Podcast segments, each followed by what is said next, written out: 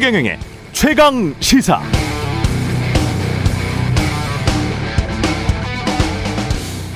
인터넷 신문 뉴스버스에 검찰의 고발 사주 의혹을 최초로 제기했던 제보자 A 씨 공익 신고자 신분으로 전환됐다고 어제 뉴스버스가 단독 보도했습니다. 이게 무슨 말이냐? 자신이 가지고 있는 고발장 증거 자료로 받은 휴대폰 텔레그램 메신저 방의 화면 캡처물과 김웅 국민의힘 의원과 메시지 주고받은 핸드폰 핸드폰까지도 대검 감찰부에 제출하면서 정식으로 공익 제보를 했다는 말입니다. 이렇게 되면 제보자는 공익 신고자로서 권익위로부터 법적 보호를 받게 되고 검찰은 아주 손쉽게 수사에 착수할 수 있겠죠? 진실이 곧 가려질 것 같습니다.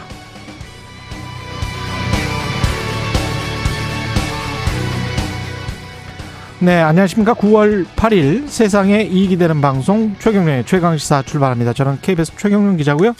최경령의 최강시사 유튜브에 검색하시면 실시간 방송 보실 수 있습니다. 문자 자면은 짧은 문자 50원, 긴 문자 100원이 드는 샵 9730. 무료인 콩 어플 또는 유튜브에 의견 보내주시기 바랍니다. 오늘 1부에서는 KBS가 어제 단독 보도한 검찰의 이재명 지사 표적 수사 의혹 취재기 KBS 보도본부 이재석 앵커와 짚어보고요. 2부에서는 추미애 전 법무부 장관 더불어민주당 경선 대선 경선 후보 만납니다.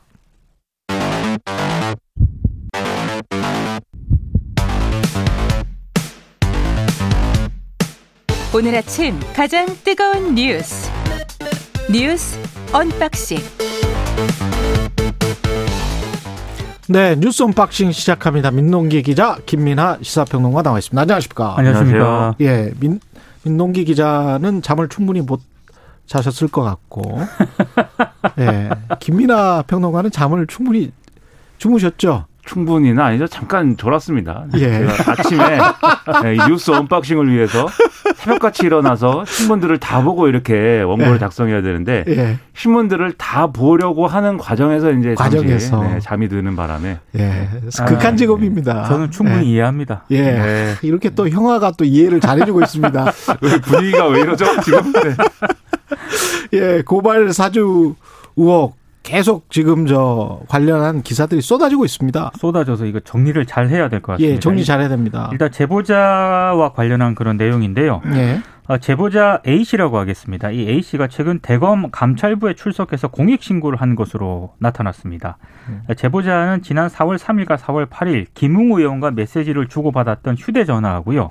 그리고 김웅 의원으로부터 고발장과 판결문을 받은 텔레그램 대화방의 캡처 사진 등을 제출했다고 하는데요. 자신이 이 이미지를 확보하게 된 경위 그리고 의혹 관련자들과의 관계 언론에 알린 이유 등도 일부 진술한 것으로 알려졌습니다. 이 공익 신고자 신분이 되면은요. 이 제보자와 관련된 그 제보자가 누구인지 추정할 수 있는 인적 사항이라든가 이런 것들을 다른 사람에게 알려주거나 공개 또는 보도하는 행위가 금지가 되고요. 만약에 공익 신고자 신원을 공개하게 되면 5년 이하의 징역 또는 5천만 원 이하의 벌금으로 처벌을 받게 됩니다. 근데 음. 그런데도 불구하고 오늘 일부 언론이 이 제보자와 관련된 그런 보도를 했더라고요. 국민일보 등인데 예, 어, 이 미- 당시 그 4월 총선 당시에 미래통합당 선거대책위원회에 있었던 A 씨가 유력하다 이렇게 보도를 했습니다. 음, 아, 이 A 씨는 지난해 총선을 앞두고 미래통합당 선대위에 합류를 했다라고 하는데, 근데 또한 가지 좀 아이러니한 거는요. 이 A 씨가 국민일보와의 통화에서 어, 자신은 보도된 문건이 본 적이 없다. 그리고 자신한테 뒤져 덮어 씌우려는 것 같다라고 반박을 했고요. 자기가 아니다 제보자가. 자기 자기가 아니다라고 하니까 사실상 부인을 한 겁니다. 그러면서 음. 국민일보 기자에게 사건 자체에 집중을 해야지 제보자를 색출한다고 해결될 문제가 아니지 않나 이렇게 얘기를 한 그런 상황이고 음. 그러면서 또 국민일보가 김웅 의원이 자료를 전송한 사람과 이 언론 제보자가 다른 인물일 가능성도 있다. 또 나름의 또 출구 전략을 마련해 두는 그런 꼼꼼함을 보이기도 했습니다. 굳이 이렇게까지 보도를 할 필요가 있나 싶습니다. 그렇습니다. 왜냐하면 공익 신고자로서 자신의 신분을 감춰야지 어떤 법적 보호를 받을 수 있는 그런 상황이거든요. 그렇습니다. 그야말로 이거는 공익 제보를 한 건데. 그 이제 어제 예. 이제 오후까지는 이 공익 제보자 관련돼서는 이제 얘기가 안 나왔기 때문에 아마 언론도 여러 가지로 혼동이 있는 것 같은데 일단 이 부분을 짚을 필요가 있는 게 지금 언론이 이 제보자와 관련된 여러 가지 관심을 가지고 여기에 대해서 보도를 하려는 것이냐 마는 것이냐의 논란은 김웅 의원으로부터 시작이 되는 겁니다. 왜냐하면 김웅 의원이 계속 이 제보자가 아, 누군지 알 것 같다. 그리고 내가 이 고발장이라든가 이런 것들을 전달한 사람은 한 명밖에 없다. 그리고 그 사람은 근데 이러저러한 뭐 사람이고 음. 그 사람이 만약에 밝혀지면은 왜 이런 일이 일어났는지 배우나 이런 것들도 밝혀진다. 뭐 이런 식으로 계속 얘기를 하고 있기 때문에 예. 그래서 여기서부터 이제 언론 보도나 추측 이런 것들이 막 나오는 거거든요.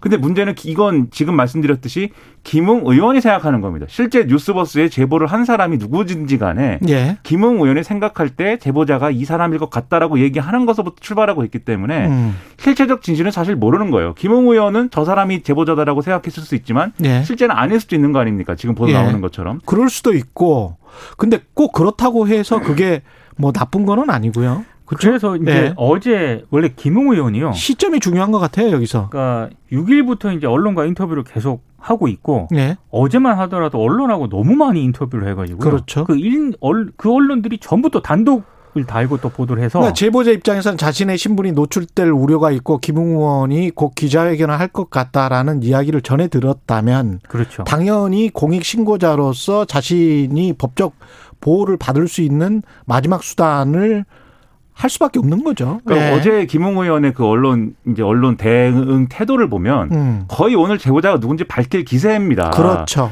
그렇기 때문에 네. 아마도 제보자는 그것에 대해서 뭐 상당한 부담을 느꼈을 수 있는데 예. 그럼 김웅 의원은 왜 계속 이 제보자가 누구냐에 집중을 하는 거냐? 음. 왜냐하면 이 의혹을 지금 국민의힘이 소화하는 방식에 또 문제가 있는 건데 이 의혹의 진상규명이나 이런 것들이 필요한데 그러려면은 검찰에서 이제 어떤 일을 했는가 그리고 이것이 실제 당에 넘어와서 예를 들면 실제 고발로 이어졌다든지 음. 이런 상황이 어떻게 됐는가 이걸 밝히는 게 이제 우선돼야 되는데 거기에 대해서는 국민의힘은 대체적으로 잘 모른다라고 하고 있어요. 우리가 밝힐 사항이 아니거나 당내에서 확인되는 게 없다. 이렇게 얘기를 하면서 왜 이런 보도가 나왔고 누가 제보했느냐. 즉 이 어떤 의도에 대해서만 계속 얘기를 하고 있거든요. 그러다 보니까 김웅 의원한테 제보자가 누군지 밝혀야 된다라든지 음. 또는 당내에 이제 경선 과정에서 여러 가지 암투의 연장선상이다라는 것에서 봐서 여러 가지 정치적 이해관계로 지금 접근한다든지 예. 이런 일이 있기 때문에 국민의힘을 둘러싼 맥락에서는 제보자가 누구냐 여기로 계속 쟁점이 가는 거죠. 근데 이게 과연 이 진상 규명을 하고 진실을 밝히는데 필요한 일이냐 상당한 의문입니다. 그러니까 네. 보도한 매체의 신뢰성 그리고 이 제보자라는 메신저 있지 않습니까? 이 메신저의 어떤 신뢰성에 상당히 문제가 있다라는 어떤 그런 그 프레임 전환 이런 음. 목적도 어느 정도 좀 깔려 있는 것 같습니다. 뭐 진실이 밝혀지기 전에 메신저를 공격하면 진실이 퇴색될 수가 있으니까요. 네. 예. 그런 전략인 것 같고 좌우지간 이 사람은 미래통합당의 전신인 국민의힘 당직자였던 거는 사실이잖아요. 그렇습니다. 예. 예. 뉴스버스가 그렇게 일단 계속 밝히고 있는 그런 상황이기 때문에 그러면 그동안에 국민의힘이 주장했던 뭐 요건의 정치 공작이다. 이거는 말이 안 되는 프레임입니까? 그러니까 지금 쭉 말씀드린 이 내용대로 하면은 물론 이제 여전히 이 제보자가 누구냐 에, 누구냐 누구로 밝혀지느냐 음. 뭐 이런 거에 따라서 그 제보자의 뭐 과거의 여러 행적이라든지 했던 예- 말이라든지 이런 걸 토대로 해서 여전히 이제 여당의 정치 공작설 이런 것들을 주장할 수는 있겠는데 음. 이게 지금 국민의힘 내부에 돌아가는 여러 가지 얘기들을 보면 결국 그것은 이제 대외적으로 하는 거고 예. 이런 거- 정치 공작설 이런 것들은 윤석열 전 총장을 중심으로 해서 이런 난국을 빠져나가기 위해서 이제 여러 가지로 주장을 하고 있는 거고 음. 본인들도 어떤 내부 경선의 어떤 연장선에서 이제 벌어진 일이다라고 확신을 갖고 있는 것 같아요. 그런 그러지 않으면 이제 이런 여러 가지 논란 이 제보자가 누구냐부터 시작해서 예. 김웅 의원은 왜 이렇게 하는 것이냐, 김웅 의원은 유승민 캠프 대변인 아니냐, 막 이런 식으로 예. 논쟁이 이렇게 이어질 이유가 없는 음. 거죠. 그런 프레임이라고 하면. 근데 그 얘기는 분명히 또 해야 될 것 같습니다. 어제 뉴스 언박싱에서도 얘기를 했는데 김웅 의원이 언론하고 인터뷰할 때마다 해명이 왔다 갔다 하거든요. 이게 몇 차례 바뀌는지 근데 모르겠습니다. 어제는요 예. 더 심했습니다. 그러니까 왔다 갔다 했는데 음. 어제 인터뷰에서는 경향신문하고 인터뷰했던 무슨 얘기를 했냐면 어, 다 사실일 수도 있다. 그러니까 손준성 검사가 고발장 판결문 등을 전달받은 것이 다 사실일 수도 있다. 그런데 기억이 안 난다. 이렇게 얘기를 했다가요. 예. 또 CBS 노컷뉴스하고 인터뷰에서는 손중성 검사로부터 연락이 왔고 전체 고발장을 전달한 것 같다. 이 또 이렇게 얘기를 합니다. 그런데 음. 오늘 또 한겨레 인터뷰를 보면은요. 나는 고발장을 쓴 적이 전혀 없다. 이렇게 얘기를 해요. 그러니까 중앙일보 기자가 오늘 또 중앙일보도 인터뷰를 실었는데 예. 김웅 의원에게 아 왜 자꾸 말이 달라지냐 이렇게 물으니까 김웅 의원이 사실 기억이 잘 안 난다. 질문 내용을 바탕으로 답하다 보니 그렇게 오해를 사게 됐다 이렇게 답을 합니다. 그러니까 음. 김웅 의원 인터뷰를 보면은 솔직히 무슨 말을 하는지 정확하게 갈피를 잡을 수가 없고요. 오죽했으면 김재원 국민의힘 최고위원이 김웅 의원이 무슨 말을 하는지 잘 모르겠다. 좀 명확하게 좀 얘기를 했으면 좋겠다라고 지적을 했을 정도로. 그래서 9시 반에 이제 기자회견을 한다는 거 아니에요? 그렇습니다. 그렇죠. 예. 이제 김용 의원의 그 주장과 해명들은 다 이런 식이에요. 지금 말씀하신 대로 음. 생각이 안 난다가 기본이고 음. 그런데 이러저러한 이 어떤 보도 내용이나 이런 뭐 캡처본이나 이런 물증이 있지 않느냐라고 말하면 그 물증이 있는 걸 보면 이럴 것이다 저럴 것이다 추정을 얘기하고 예. 그다음에 그, 그 상황에 대한 추정에 대한 또 자기 의견을 얘기하고 이런 게 다 혼재돼 있거든요. 근데 이런 것들이 근본적으로 지금 김웅 의원이 밝히는 대로 생각이 안 나서다 그 상황을 몰라서다라고 하면 예. 9시에 오늘 기자회견을 한들 얼마나 더 진전된 얘기가 나오겠는가. 음. 이걸 상당히 의문이고 더군다나 지금 원래 이제 국민의힘 내부에서 기대했던 것은 제보자의 어떤 이 신분이나 이 제보의 맥락이나 보도의 맥락이 밝혀지기를 기대했을 것인데 음. 지금 공익 제보자로 공익 신고자로 이제 이제 신분이 전환됐다고 하면 신분이 확정됐다고 하면 그 신분을 밝히거나 이런 것들도 이제 불가능해진 거잖아요. 그럼요. 그럼 오늘 기자회견이 과연 무슨 이제 상황의 진전을 가져올 수 있겠는가 조금 음. 의문입니다. 그리고 오늘 한겨레가 또 하나 보도를 한 게 있는데요. 예. 어, 고발장이 두 개지 않습니까? 음. 작년 4월 3일자고 4월 8일자인데 예. 지금 김웅 의원이 본인이 관여한 것으로 지금 돼 있는 거는 4월 8일자 고발장이거든요. 열린민주당 최강욱 대표와 관련된 그런 부분인데 예. 이거를 그 미래통합당이 실제로 고발을 했잖아요. 근데 그 초안 두 고발장이 너무 비슷하다는 그 의혹을 또 보도를 했고. KBS가 예. 보도를 했는데 근데 한겨레 오늘 보도를 보면은 그 고발장을 접수했던 미래통합당의 변호사가 있지 않습니까? 그렇죠. 그 변호사가 한 얘기가 있습니다. 당으로부터 초안을 받았다. 그리고 본인이 그 초안을 바탕으로 다듬었다. 이렇게 얘기를 하고 있습니다. 어. 그리고 그러니까- 음. 예. 그러면 그 당으로부터 온 초안이라는 것은 김웅 의원이 작성한 거냐? 이게 이제 아니면 근데 김웅 의원은 또 그거는 내가 작성한 게 아니다라고 얘기를 하고 있어요. 그러면은 이 그런데 텔레그램 메시지나 이런 거 지금 보도된 걸 보면 이 초안은 결국 손준성이라고 이름이 돼 있는 음. 검사로 추정되는 예. 사람으로부터 온 것과 지금 이 실제로 고발된 것의 내용이 일치합니다. 그러면 비슷한 판박이라는 거죠, 그럼, 내용이. 그럼 김웅 의원이 작성을 안 했다고 하면 음. 결국은 이거는 어떤 방식으로든지 검사가 검사가 작성을 했든지 음. 아니면 최소한 누군가 작성해서 검사로 갔던 것이 예. 그 검사가 김웅 의원한테 보내는 것으로 다시 당으로 돌아왔든지 뭐 그런 음. 거거든요. 예. 그럼 이게 과연 적절한 일이라고 할 수 있느냐? 예. 이게 사실은 대단히 큰 문제인 거죠. 4월 3일자 고발장 같은 경우에는 음. 어, 윤석열 전 총장이라든가 부인 김건희 씨와 관련된 이런 내용들이 많잖아요. 그런 점을 고려했을 때 이거는 한두 사람이 개입을 한 게 아니라 여러 사람이 개입됐을 수 있다라고 하는 게 오늘 한겨레가 제기한 의혹입니다. 민주당 경선 이야기로 갑시다. 아, 뉴스가 굉장히 다른 이야기들도 많은데 이쪽 뉴스 어쩔 수가 없는 것 같아요. 워낙 네. 또 청취자분들의 관심도 높고 그래서요. 그리고 복잡해서 설명할 것도 많아요. 지금 예. 지금 설명한 건 사실 50%도 안 되는 것 같습니다. 그러니까. 사실은 더 이야기를 해야 되는데 민주당 경선 이야기도 해야 되고 간략하게 넘어가죠. 어제 TV 토론 있었습니다. 어제 이제 예. 이른바 충청대전 이후에 첫 TV 토론이었는데요. 한 가지 양상이 바뀐 게 있습니다. 네거티브 공방전이 조금 사라졌습니다. 아무래도 이 충청권 경선 결과 이재명 경기지사가 좀 과반 압승을 거둔 이후에 특히 이낙연 전 대표 같은 경우에 네거티브 하지 않겠다라고 또 어제 선언을 하지 않았습니까? 이런 분위기가 다른 후보들한테도 좀 전해진 것으로 보이고요. 대신에 이재명 지사의 뭐 기본소득 공약이라든가 아, 기본 대출 공약이 있지 않습니까? 이 부분에 대해서 다른 후보들이 집중적으로 이제 질문을 했고 그리고 이낙연 전 대표와 관련해서는 특히 추미애 전 장관이 당 대표 시절 때 윤석열 전 총장의 정치적 수사에 대해서 왜 단호하게 대응하지 않았느냐 이런 질문을 또 계속 이어가서 계속 그 이야기를 하고 있군요. 그 두 문제에. 대해서는 굉장히 좀 거, 거친 어떤 거- 검증의 어떤 그런 또 장면이 포, 포착이 되기도 했습니다. 예. 그러니까 이낙연 전 대표는 이른바 이제 네거티브는 중단하겠다. 네거티브 중단 선언 뭐 이른바 이렇게 얘기를 하면서 그런 이제 스탠스의 연장선상의 토론에도 반영이 된 건데 근데 저는 이렇게 전반적으로 보면서 그런 아쉬움은 있어요. 일단 네거티브가 아니라 미래 비전을 보여주겠다라고 하는 것은 전 좋은 어떤 전략이라고 생각을 합니다. 음. 근데 이제 네거티브를 하지 않겠다에만 초점을 맞춰 가지고 미래 비전을 보여주겠다라는 거에 소홀하면 사실 안 되는 거 아닙니까?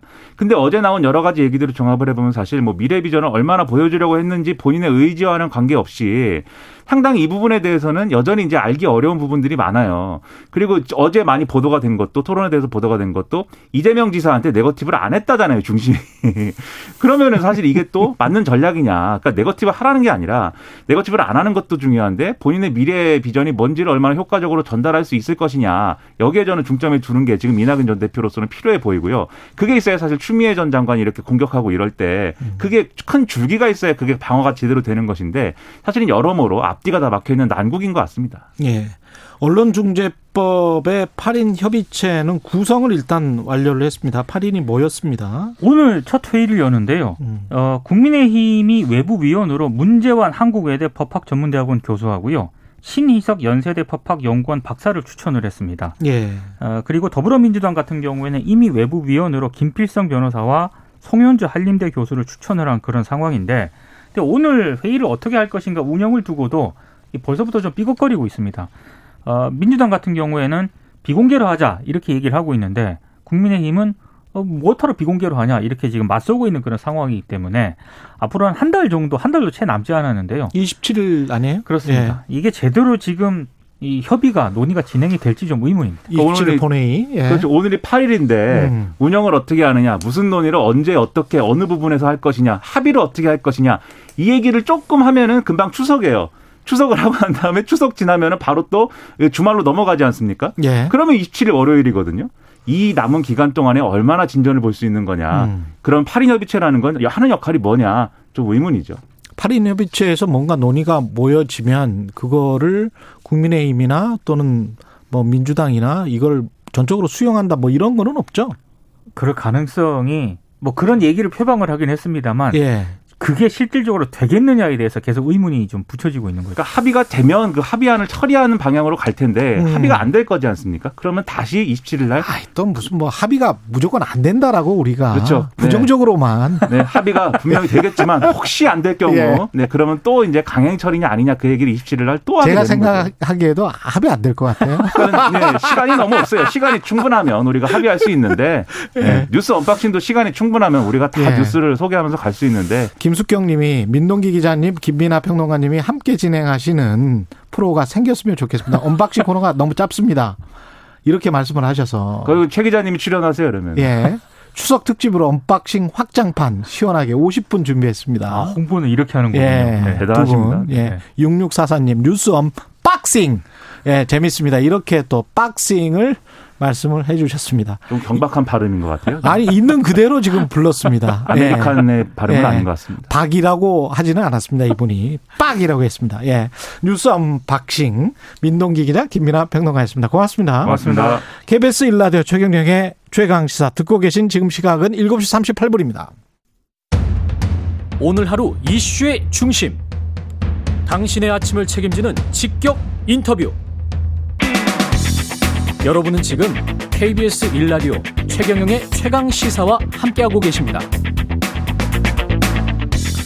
네, 어제 KBS가 이재명 경기지사의 비리를 제보하라며 피의자를 압박했다는 별건 수사 의혹을 보도했습니다. 검찰의 별건 수사 의혹. 구체적인 내용 직접 취재한 KBS 이재석 기자, 이재석 앵커와 자세히 들여다보겠습니다. 안녕하세요. 네, 안녕하세요. 아, 이걸 언제 취재했어요? 그러니까 이거 올해 초에요. 예. 예, 제가 이제 법조계에서 짤막하게 얘기를 한마디 들었습니다. 그러니까 음. 이준석 전 코마 트레이드 대표. 예. 이준석 전 대표라고 하니까 이제 국민의힘 이준석 대표가 그 헷갈리실 예, 전혀 아닙니다. 예, 동명이인입니다. 전혀 아닙니다. 예, 예. 이준석 전 코마 트레이드 대표란 사업가가 검찰 수사 과정에서 좀 부당한 일을 당한 것 같다라는 짤막한 얘기를 듣고 음. 지금 현재도 수감 중이에요. 그래서 이, 이분한테 제가 이제 편지를 보내서 지난 3월부터 얘기를 시작하게 됐죠. 그러니까 제보가 먼저 들어온 게 아니라 저희가 접촉을 먼저 했다는 점이 좀 중요하고요. 만나기가 힘든데요. 사실 예. 수감자는. 예. 그러니까 시간이 좀 오래 걸리죠. 수감자랑 직접 소통을 하더라도 서신이 이제 오고 가고 해야 되고 변호사가 변호사를 통해서라도 간접 소통을 예. 하더라도 좀 시간이 오래 걸리고 뭐 그랬습니다. 음. 예. 이게 좀 사건을 정리를 해 주신다면 어떤 내용입니까? 그러니까 이게 좀 어, 어디부터 정리를 좀 해볼까요? 이 그러니까 사람은 그러니까 진역형을 선고받고 수감 중인 사람이고 맞습니다. 뭔가 죄를 지었어요. 2017년 12월부터 정리하는 게 좀 깔끔할 것 같습니다. 예. 그러니까 이, 이- 이준석 전 코마 트레이드 대표가 아, 사업가인데도 음, 인터넷 도박 사이트에 관여했다는 혐의로 음. 2017년 12월에 서울중앙지검 강력부에 구속이 됩니다. 예. 예, 물론 요 건에 대해서도 사실 저희가 취재할 게 좀 많긴 한데 그건 일단 음. 생략하더라도 일단 구속이 네. 됐어요. 그래서 이 이준석 전 대표의 말에 따르면 2017년 12월부터 2018년 3월까지 그러니까 총 석 달 정도 되죠. 음. 이때 서울중앙지검 강력부의 회유와 압박이 아주 어, 강하게 들어왔다는 겁니다. 그래서 그 회유와 압박의 사례, 음. 에피소드들을 굉장히 상세하게 저희랑 이제 주고받으면서 저희가 수집을 했죠. 그때 당시 시기는 예. 지방선거 직전이죠. 2018년 6월에 지방선거가 있었으니까. 아. 예, 그 직전에 이래 어, 회유와 압박이 본격적으로 있었다. 시점도 굉장히 중요하군요. 예, 지방선거 전에 성남시장이었던 이재명 시장을 상대로 경기지사 출마는 그때 기정 사실화돼 있었으니까요. 예. 예. 재밌군요. 그러면 어떤 회유와 압박이었습니까? 예, 일단은 그래서 그 구체적인 좀 일화를 잠시 좀 소개해 드린다면 뭐 이런 겁니다. 예를 들면 이준석 씨의 회고에 따르면 어, 김모 검사가 그랬다는 거예요. 그러니까 성남 지역에서 활동하던 사업가였으니까 이 사람이 음. 당신과 성남 지역 유명 인사들 사이의 관계를 우리가 다방면으로 확인을 했다. 예. 당신 지금 빨리 털어버리고 집에 빨리 가야 되는 거 아니냐. 예. 그러니까 좀 얘기를 해라. 음. 유명 인사 누굴 얘기하는 거냐. 그러니까 음. 다 아시면서 뭘 물으냐. SNS 자주 하시고 축구 좋아하시는 분 그분 얘기하는 거다. 이런 식으로 이제 돌려 말했다는 거예요. 그러면 성남의 유력 인사 중에 SNS 자주 하시고 축구 좋아하시는 분이면 성남시장. 예. 예. 이재명 시장 말고는 없죠, 사실은. 그래서 예. 뭔가 오해가 있는 것 같다. 음. 내가 민주당 당원이긴 했고 성남에서 사업을 하다 보니까 이런저런 교류를 한 거는 맞는데 그분을 포함해서 다른 사람도 예. 그런데 부정한 뭐 청탁이나 로비 같은 거는 내가 하지 않았다. 이렇게 이제 부인을 했어요. 예. 근데 그 이후에도 아까 말씀드린 그 2018년 3월까지 어, 지속적인 압박과 회유가 있었고 음. 그래서 이제 뭐 이런 거죠. 그러니까 구체적인 근거나 자료를 제시하면서 만약에 예. 당신과 이재명 사이의 관계를 얘기하라라고 한다면 그건 검사가 해야 될 일이죠. 예. 정당한 일이죠. 그렇죠, 그것은. 그렇죠. 근데 문제는 예. 자료나 어떤 증언이나 어떤 그런 거 제시 없이 예. 그러니까 이 이준석 전 대표 말에 따르면 마치 궁예의 화법을 느끼는 것 같았다라고 얘기하는데 예. 불어. 우리 다 알고 있어.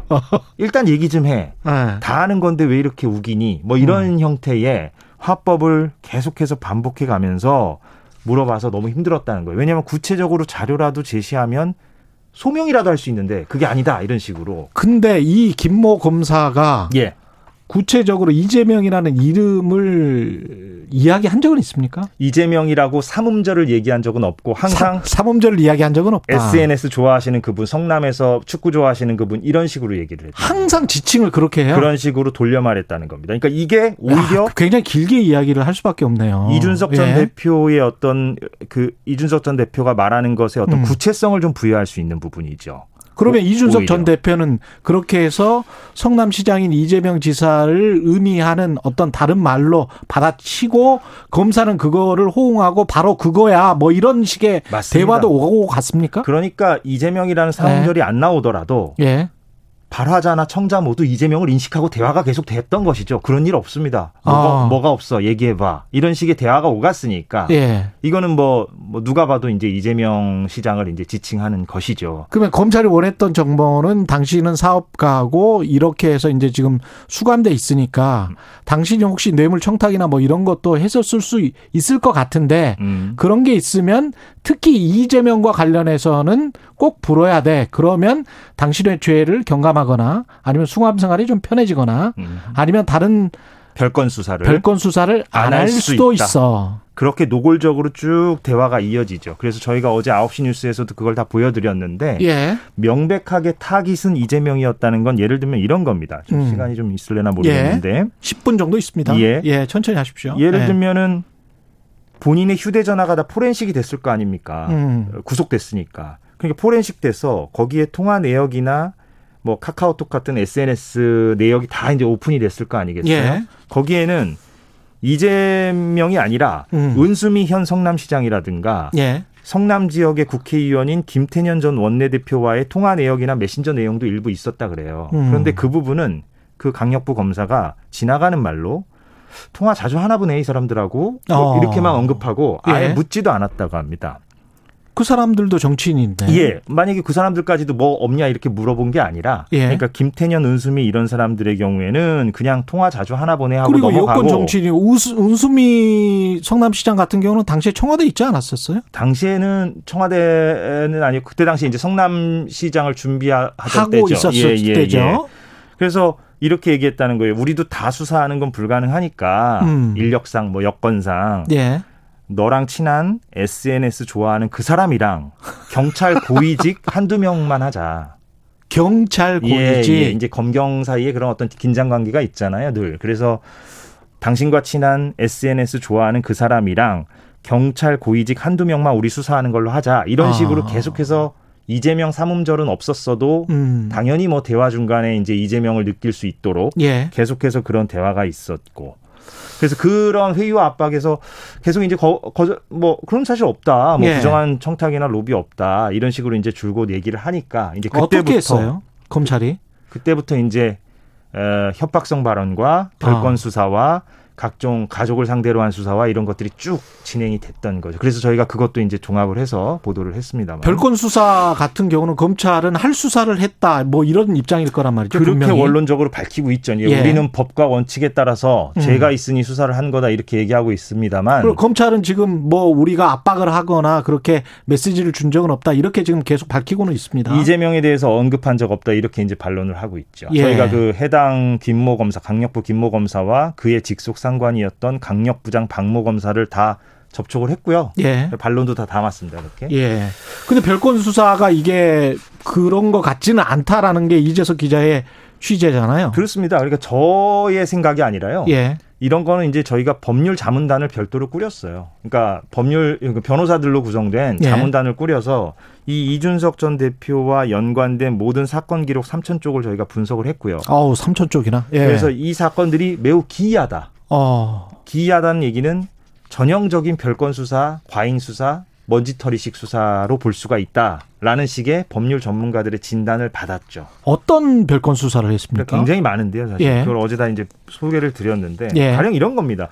우리가 이제 캐비닛 사건이라는 말을 좀 법조계에서 쓰는데 은어처럼. 예. 그러니까 어떤 사람을 속칭, 속된 표현으로 탈탈 털 때 이 예. 사람과 관련된 자료가 이제 검찰 캐비닛에 있는데 음. 실제 캐비닛은 아니고 전산망이죠, 물론. 예. 예, 요즘 시대에 뭐 캐비닛에서 서류 꺼내는 건 아니니까. 예. 그 정도로 낙후되지는 않았겠죠, 예. 검찰이. 예. 그래서 그 전산망에 있는 예를 들면 최경영 앵커의 어떤 예. 자료를 예. 옛날 자료, 옛날 사건이나 뭐 내사한 자료라든가 이런 그렇죠. 걸 꺼내 가지고 지금 붙잡아 놓은 최경영 앵커를 압박하는 수단으로서 활용할 때 아, 우리는 조, 어우, 조심해야 예, 되겠습니다. 그런 걸 이제 예. 캐비닛 사건이라고 하잖아요. 예. 법조계 은어로서. 예.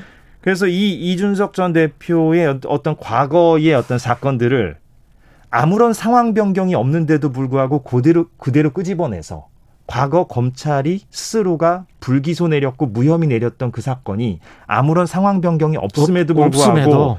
끄집어내서 기소했다가 다 줄줄이 무죄가 나는 뭐 또 기소를 했어요. 기소를 했죠. 뭐 기소를 하면 또 방어를 할 수밖에 없으니까 얼마나 그거는 좀 고통스럽습니까? 근데 이제 무죄가 난 재판 입장에서. 예. 무죄가 난 재판부의 논리를 보면 검찰 스스로가 과거에 불기소 무혐의했을 때의 논리와 동일합니다. 그러니까 아무런 상황 변경이 없으니까 그리고 또 재판에서는 무죄가 나고. 무죄가 나고 그러니까 재판에서 만약에 유죄가 났다면 이재석 기자의 취재가 잘못됐을 수도 있는데 그리고 이제 뭐 어, 재판에서는 무죄가 나버렸단 말이에요. 수사가 정당하다고 볼 수도 있고요. 예. 그런데 아무런 중간 사, 중간 그 몇 년 사이에 상황 변경이 전혀 없는 채로 캐비닛에서 사건을 끄집어내서 기소를 했는데 무죄가 나고 그 무죄의 논리가 과거 본인들이 그러니까 과거 검찰이 불기소나 무혐의했던 거를 뒤집고 기소하는 경우는 극히 드뭅니다. 그렇죠. 왜냐하면 예. 본인들의 오류를 스스로가 인정하는 꼴이 되기 때문에 그때는 그럼 왜 불기소했어? 그렇습니다. 예. 그래서 그런 경우는 매우 드문데 음. 그런 드문 케이스들이 두어 건 있고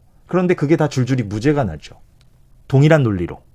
그런 것들을 저희가 어제 보, 보도를 다 했습니다. 뭐 배임 사건과 뭐, 뭐 폭행 의혹 사건 뭐 이런 것들인데 근데 저희가 뭐 이- 자기들 마음대로 할 수 있군요. 검찰은 정말 수사와 기소권을 다 가지고 있다는 게 엄청난 거군요. 이게. 그래서 예. 그게 한 줄기고 예. 또 다른 한 줄기로 저희가 보도한 거는 이것도 이제 과잉 수사인데 음. 가족들을 상대로 이제 속칭 이제 탈탈 털었다라고 표현할 수밖에 없는 수사들이 가족들도 진행됐다. 예를 들면 엄마 또 아내 그리고 이전 대표의 어떤 사생활 이런 것들까지도 다 먼지털이식 수사를 해서 기소하거나 압박용 수단으로 삼거나 이런 것들을 저희가 다 확인해서 법률 자문단의 진단을 받고 보도를 음. 했죠. 그러니까 이것이 어떤 한 개인을 이렇게 딱 타겟으로 삼고 그러니까 자문단의 얘기는 이겁니다. 그러니까 이재명이라는 말을 정말로 당시에 검찰이 했는지를 우리가 물증이 없으니까 완벽하게 입증할 수는 없겠지만 예. 근데 이 이준석 전 대표의 폭로가 갖는 어떤 구체성과 개연성이 충분히 있어 보인다. 그렇죠. 예, 여러 가지 어떤 근거들이 지금 있는 거예요. 한 사람의 인생을 이런 식으로 파탄을 내고 그 어머니는 또 돌아가셨잖아요 중간에. 예, 예. 예. 어, 수감 도중에 이제 돌아가셨고 예. 어머니 사건 같은 경우 이런 겁니다. 그러니까 어머니가 회사 근처에서 식당을 운영해서 음. 그 이준석 전 대표가 운영하던 그 코마 트레이드라는 회사 직원 80여 명의 점심을 날마다 공급을 해줬어요. 예. 근데 1인분의 식사값이 8천 원이었습니다. 어. 백반값이. 예. 그런데 그게 주변 식당의 시세보다 천 원에서 이천 원 더 비싸다는 이유로 검찰이 이거 횡령이다. 아 이거 횡령이다. 당신과 어머니 이거 횡령으로 회사 돈이 1, 2천 원 더 갔으니까 아 횡령이다라는 식으로 압박을 해서 결국에는 기소까지는 안 갔지만 이건 압박용으로 정말 활용을 꼼꼼하네. 하는 거죠. 예. 근데 그런 거를 재벌 같은 경우에 그런 잣대를 대면 어땠을까 싶습니다. 예. 사실, 사실 삼성 웰스토리도 거의 똑같은 사건이잖아요. 예, 그러네요. 예. 예. 돌이켜 보니까 예, 그 뭐 일감 몰아주기고 뭐 예. 이런 건데. 음. 근데 그거는 8천 원짜리 백반집에 관해서는 그런 잣대를 댄다는 거죠. 규모가 훨씬 그건 큰데. 예. 대단합니다. 예, 예, 예. 이거는 감찰이랄지 법무부에서 뭔가 해야 되지 않습니까? 맞습니다. 그래서 이제 뭐 그 이준석 전 대표는 법무부나 대검의 감찰이 들어가면 음. 본인은 모든 걸 다 이제 협조하고 응하겠다. 아까 제가 말씀드린 그 사생활 부분도 저희가 이제 기사화하진 않았어요. 사생활이라서. 예. 근데 그거는 누가 봐도 먼지털이식 기소거든요. 이건 법조인 누가 봐도. 그래서 음. 이런 것들도 감찰에서 다 공개하고 응하겠다 이런 입장이어서 예. 감찰은 있어야 될 것 같습니다. 예. 근데 하필 시점이 뉴스버스에 보도가 있었고 검찰에 관한 성토가 있고 예, 예. 관련해서 이제 이 사람이 이재명 당시 성남시장 지금 현재 이제 여권의 유력한 대선 후보란 말이죠. 예. 근데 정치권에서는 의심할 수 있어요. 이재석 기자의 취재를. 그러니까요. 예. 예. 그래서 어제 9시 뉴스에서 저희가 소상히 그 부분을 설명을 맥락을 했는 설명드렸는데 그거는 다시 한번 설명을 해 주셔야 돼요. 예. 그러니까 이런 겁니다. 수감자와의 취재는 시간이 오래 걸리고요. 그래서 저희 제가 3월부터 취재를 했지만 지금까지 계속 이제 간헐적으로 취재가 쭉 이어져 왔기 때문에 음. 이 시점을 잡은 거고 예. 저희는 당초에 이번 주를 보도 시점으로 잡았었습니다. 근데 뭐 의도치 않게 뉴스버스 기사가 지난주에 음. 나갔었고 우리가 뉴스버스와 협업을 하지는 않습니다. 예, 예. 그래서 뭐 그런 측면이 있고요. 그리고 예. 경선 과정에서 이걸 왜 보도하냐 이제 이런 시각들도 있는데 일부 그런데 저희의 주제는 이재명이 주제가 아니라 검찰이 검찰의 수사 관행이 그동안 네. 얼마나 잘못되었는가를 보여줄 수 있는 가장 어떤 확실하고 명료한 사례다. 예. 이게 주제이고 이재명은 그냥 등장하는 어떤 이름일 뿐인 거죠. 저희 예. 입장에선 그렇습니다. 근데 이걸 또 역으로 보면 너무 정치적으로 항상 보는 여의도 정가의 시선이 있기 때문에 제가 부연해서 말씀을 드리면 취재를 6개월이나 했는데 모든 사실이 드러났음에도 불구하고 보도를 안 했어. 그러면 더 그게 큰 문제입니다. 그게 더 큰 문제죠. 예. 네. 그러면 누구를 유리하게 불리하게 만들기 위해서 그럼요. 보도를 안 했냐. 그거는 언론이 일부러 조정을 한다는 이야기인데 있는 사건을 취재가 끝났으면 보도를 해야 되는 거는 당연한 일입니다. 예. 오늘 말씀 감사하고요. KBS 이재석 기자였습니다. 고맙습니다. 고맙습니다.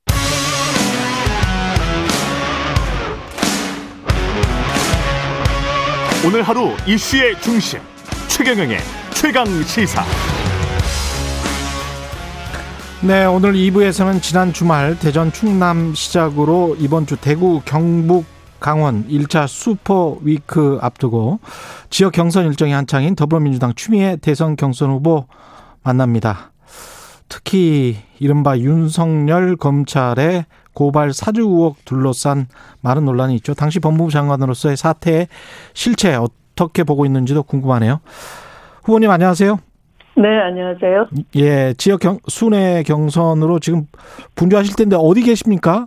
네, 지난 일요일에 세종 충북 일정 마치고 제가 곧바로 대구로 넘어왔어요. 예. 오늘까지 3박 4일인데요.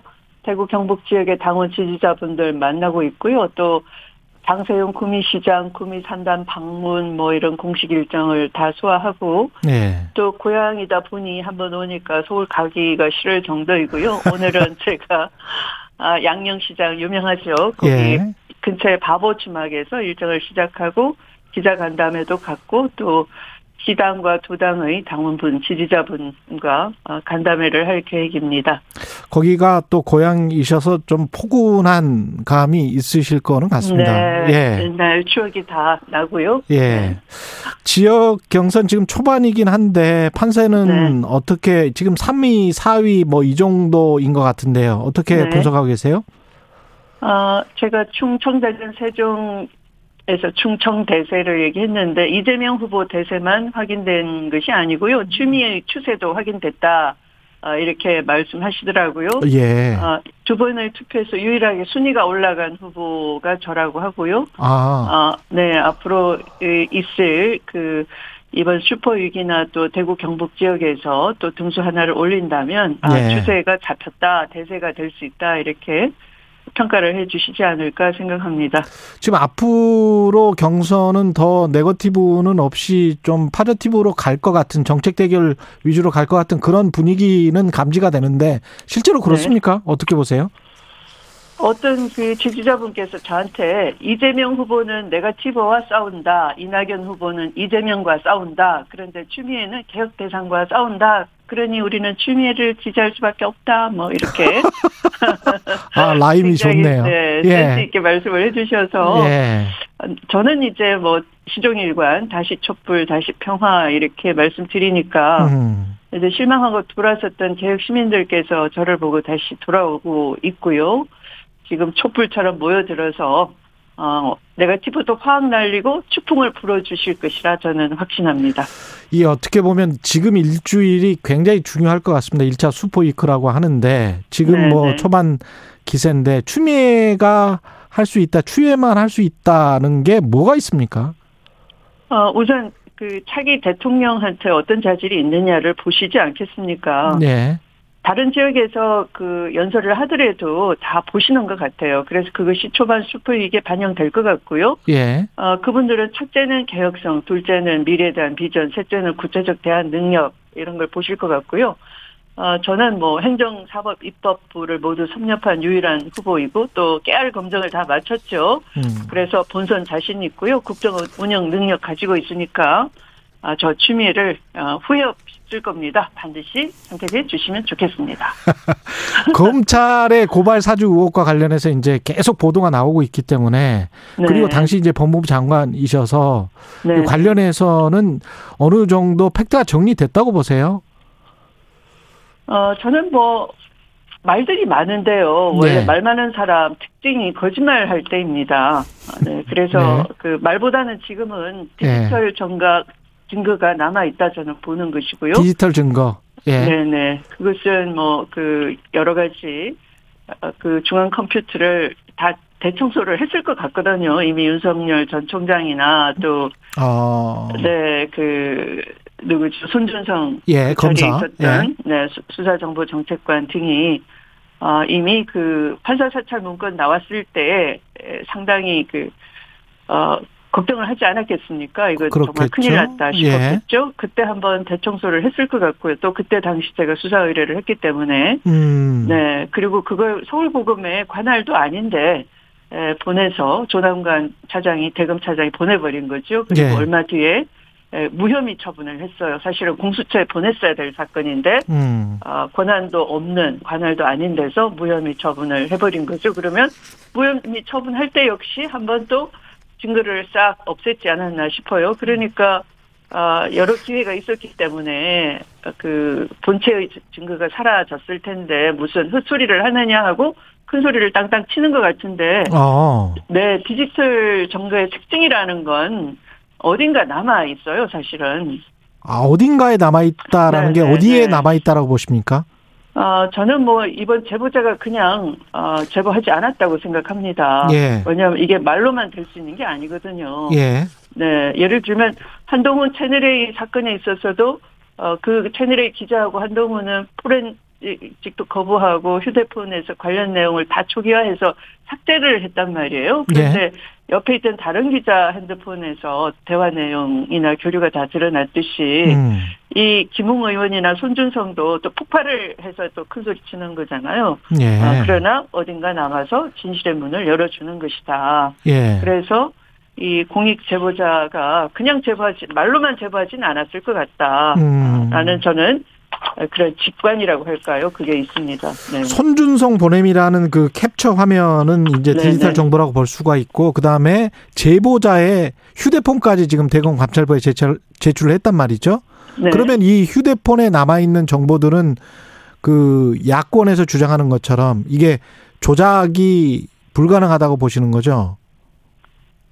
그 제보자가 그러니까 휴대폰을 만약에 들고 가서 제보를 했다고 하면 예. 저는 그거는 과학 점- 증거가 될 수 있는 거고요. 그것은 아, 당연히 아까 말씀드린 그런 본체를 폭파하고 없앴다 하더라도 거기에 정확하게 남아 있다라고 생각합니다.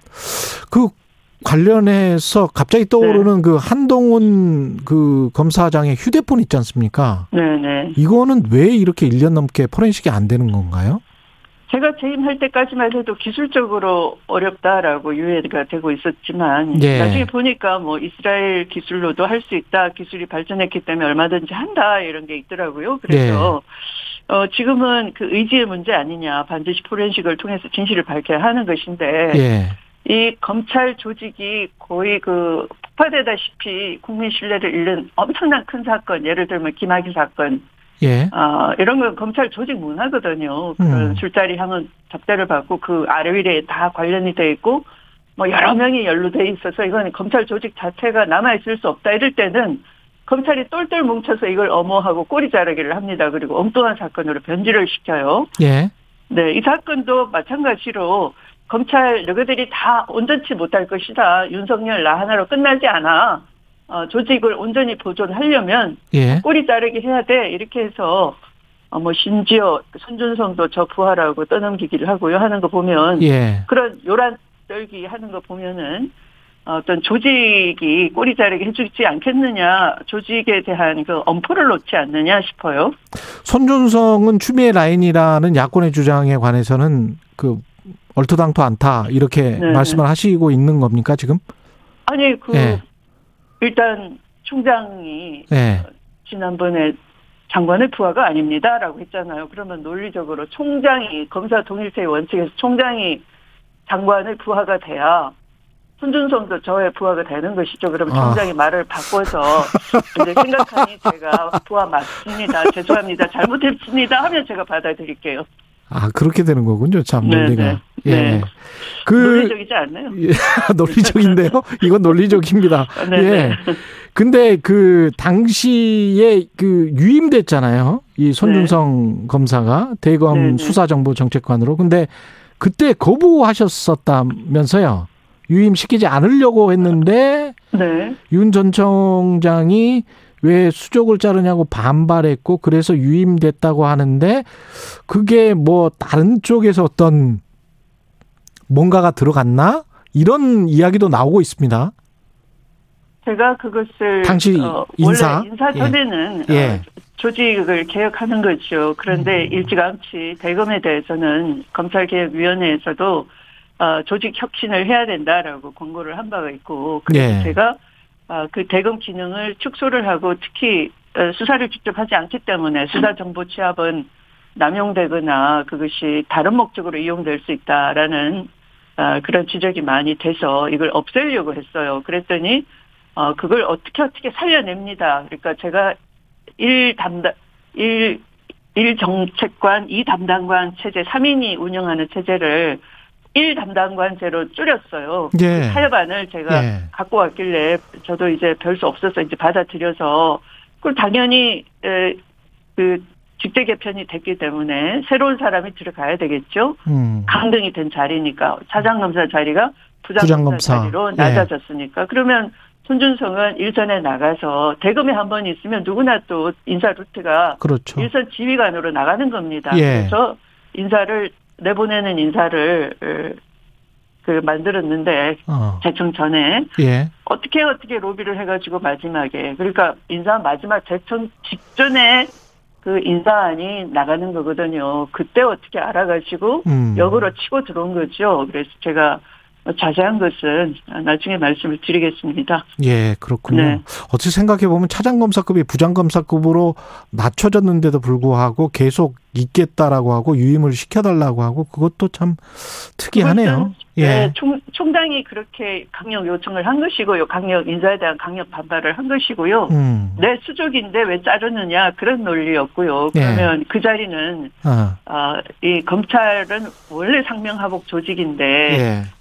특히 그 자리는 어, 수사정보 정책관 자리는 음. 총장의 손발인 자리예요. 그래서 총장의 지시 없이는 안 움직이는 자리 직책입니다. 예. 네, 그러니까 지금 와서 뭐 나는 몰랐다 하는 것은 어, 자기 손발이 하는 일을 나 모른다 하는 거나 똑같아요. 그 때가 되면 밝히시겠다고 하- 하셨는데 그 때는 대선 기간일까요? 아니면 그 이유가 될까요? 아, 저는 관련자들이 하는 걸 봐서요. 지금도 아, 관련자들이 하는 걸 윤석열- 봐서 네, 예. 윤석열 후보가 저의 부하라고 하고 초점 흐리기, 시간 끌기, 뭐 프레임 바꾸기, 지금 추윤 갈등 제 2차 추윤 갈등 만들기 시도를 하는 거거든요. 그러면 예. 언론도 그게 넘어가고 또 그게 협박 당해서 누가 음. 또 로비 당해가지고 뭐 이거 덮고 가자 피곤하다 뭐 이 대선판에 이 이 그 어떻게 보면 음. 분산이 된다 뭐 이런 엉뚱한 소리 자꾸 하면은 그때 제가 말을 할 거예요. 네. 그 이번 의혹의 실체 핵심은 뭐라고 보십니까? 역시 검찰 검찰의 문제라고 봐야 되겠죠, 이건. 검찰의 국기 문란 사건 아니겠습니까? 네. 네. 네. 그거 이상으로는 표현할 수가 없을 것 같은데 네. 사실이라고 보, 보세요. 어떻게 보세요? 어, 당연히 사실이고요. 예. 왜냐하면 1차 유시민 엮어내기를 그들이 만들었던 것이고요. 음. 네. 이것도 이제, 어, 이른바, 증거들을 다 인멸을 했고 수사 방해를 했기 때문에 무죄로 빠져나가는 법 기술이 성공을 한 것인데 이번에는 성공 못할 겁니다. 아까 말씀드린 그 디지털 정- 증거는 과학 증거이고 거기에 어떤 말로 거짓말을 한다 한들 음. 무력화될 거니까요. 예. 그래서 어 이건 뭐 검찰 개혁 왜 해야 되느냐를 국민들이 이해할 수 있게끔 만들어 놓은 사건이 돼버렸어요. 예. 이 개혁 안 하면 언제라도 이런 일이 터지는 겁니다. 예. 제가 일찌감치 말씀드렸지 않습니까? 정치 검찰에 불과한 윤석열 지지율 높다고 덜컥 어, 국힘당에서 입당시키면 아마 국 힘당이 풍비박산 날 거다. 아, 음. 제가 경고한 대로 후과를 지금 치르는 중이시죠, 뭐. 예. 9시 네. 반에 김웅 의원은 기자회견을 한다고 하는데 무슨 네. 말을 할까요?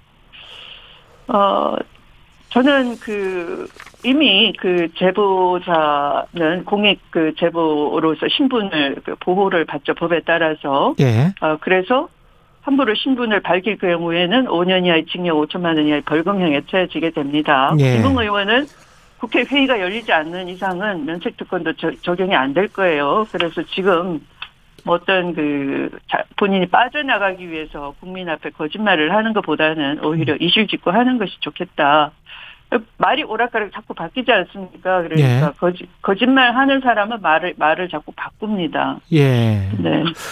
고발장 내용 관련해서는 혹시 특별히 달리 이렇게 주목하시는 부분들이 있습니까? 어, 제가 뭐 면밀히 보진 않았지만요. 예. 그, 네. 이미 그 고발 일자가 4일이, 그러니까 지난해 4월 3일이고 4월 8일이고 두 차례였다고 하잖아요. 그런데 음. 누가 보더라도 4월 15일이 선거였으니까 그 선거에 영향을 미칠 목적으로 어, 이 후보한 두 사람과 유력 인사 유시민을 엮어서 어, 수사 기소까지 가려는 의도가 있었고요. 예. 어, 이것이 또 어, 미래통합당과 합작으로 하려 했다는 점에서 어, 검언정 카르텔이 그 일각이 드러난 것이 아닌가 생각하고요. 그리고 그, 그 고발장 내용 중에 그 네, 본인과 배우자, 검찰총장 본인과 배우자의 정보 수집 내용도 있잖아요. 네, 네. 그거는 어떻게 봐야 되죠? 어, 그 그러니까 정보 수집 내용, 내용을 제가 뭐 고발자를 다 들여다보지는 않은 거지만 예, 예. 어, 아마도 그 무렵에 이제 그 황희석 등이 이제 유튜브나 뭐 이런 데서 그런 그 비위를 얘기를 하니까 이제 그것에 대해서 미리 선제적으로 어, 아마 그 수정 관시를 시켜서 그걸 대응할 수 있는 논리, 정보의 정도, 뭐 이게 예, 공소시효가 얼마나 남았는지 이런 것을 정보뿐만 아니라 법리적 검토 이런 것도 하지 않았나 싶어요. 그런 고발장 흐름을 본다면 그러니까 아, 그것을 선제적으로 뒤집어 씌우기 청부 고발을 하지 않았나 싶어요. 음. 네. 이게 결국은 그럼에도 불구하고 이게 검찰이 손준성 검사가 만약에 고발장을 그쪽으로 넘겼다고 하더라도 손준성과 윤석열의 관계 그리고 윤석열이 어 당시 검찰총장이 지시를 했느냐 또는 뭐 알고 있었느냐 이거는 또 다른 문제가 될 것 같은데요. 우선 손준성은 이제 빼박인 것 같고요. 예. 네, 이제 그 문서에서는 그리고 어 결국은 윤석열 총장을 지시, 총장의 지시가 있었느냐 하는 것인데 아까 말씀드린 것처럼 그 자리는 지시를 하지 않으면 그런 엄청난 일을 할 수 없는 거예요. 더구나 그것은 손, 손준성 본인이 그 자리에 인사 발령 받아서 가기 전 일이 거기에 다 담겨 있는 거거든요. 네. 네, 그러면 손준성은 그 일을 어떻게 알고 그 문서를 작성을 하겠습니까? 음. 어, 그러니까 그것은 총장 부부와 관련된 일이고, 어, 또 총장의 최측근인 한동훈과 관련된 일인데 본인이 가기 전에 전보 발령 받기 전에 있었던 일이고 그것도 전보 인사가 그한 몇십 일 전에 에, 있었기 때문에 2월 2월 초에 있었기 2월 3일자 있었기 때문에 에, 그것이 4월 3일이니까 한 달 정도잖아요. 한 달 만에 그것을 총장 부부 관련 일, 뭐, 또 그 총장 부인의 한 10년 전에 뭐 주가 아, 매입에 관한 일, 이런 것들이라면 그것은 총장의 지시나 확인 없이는 불가능한 일이죠. 예. 네. 혹시 저 어제 KBS 9시 뉴스 단독 보도 네. 혹시 보셨습니까? 검찰의 이재명 표적 수사 의혹. 네, 봤습니다. 보고 제가 페이스북도 올렸는데요. 예. 네. 어, 어떻게 보십니까? 이- 이게 또 다른- 그러니까 검, 네 검찰 이 유시민 어, 전 이사, 유시민 이사장 관련해서 제 제보자 측에다가 어, 불이익을 그 해약 고지를 하면서 협박을 하고 유시민 처리를 하려고 했던 것처럼 똑같은 패턴이거든요. 예.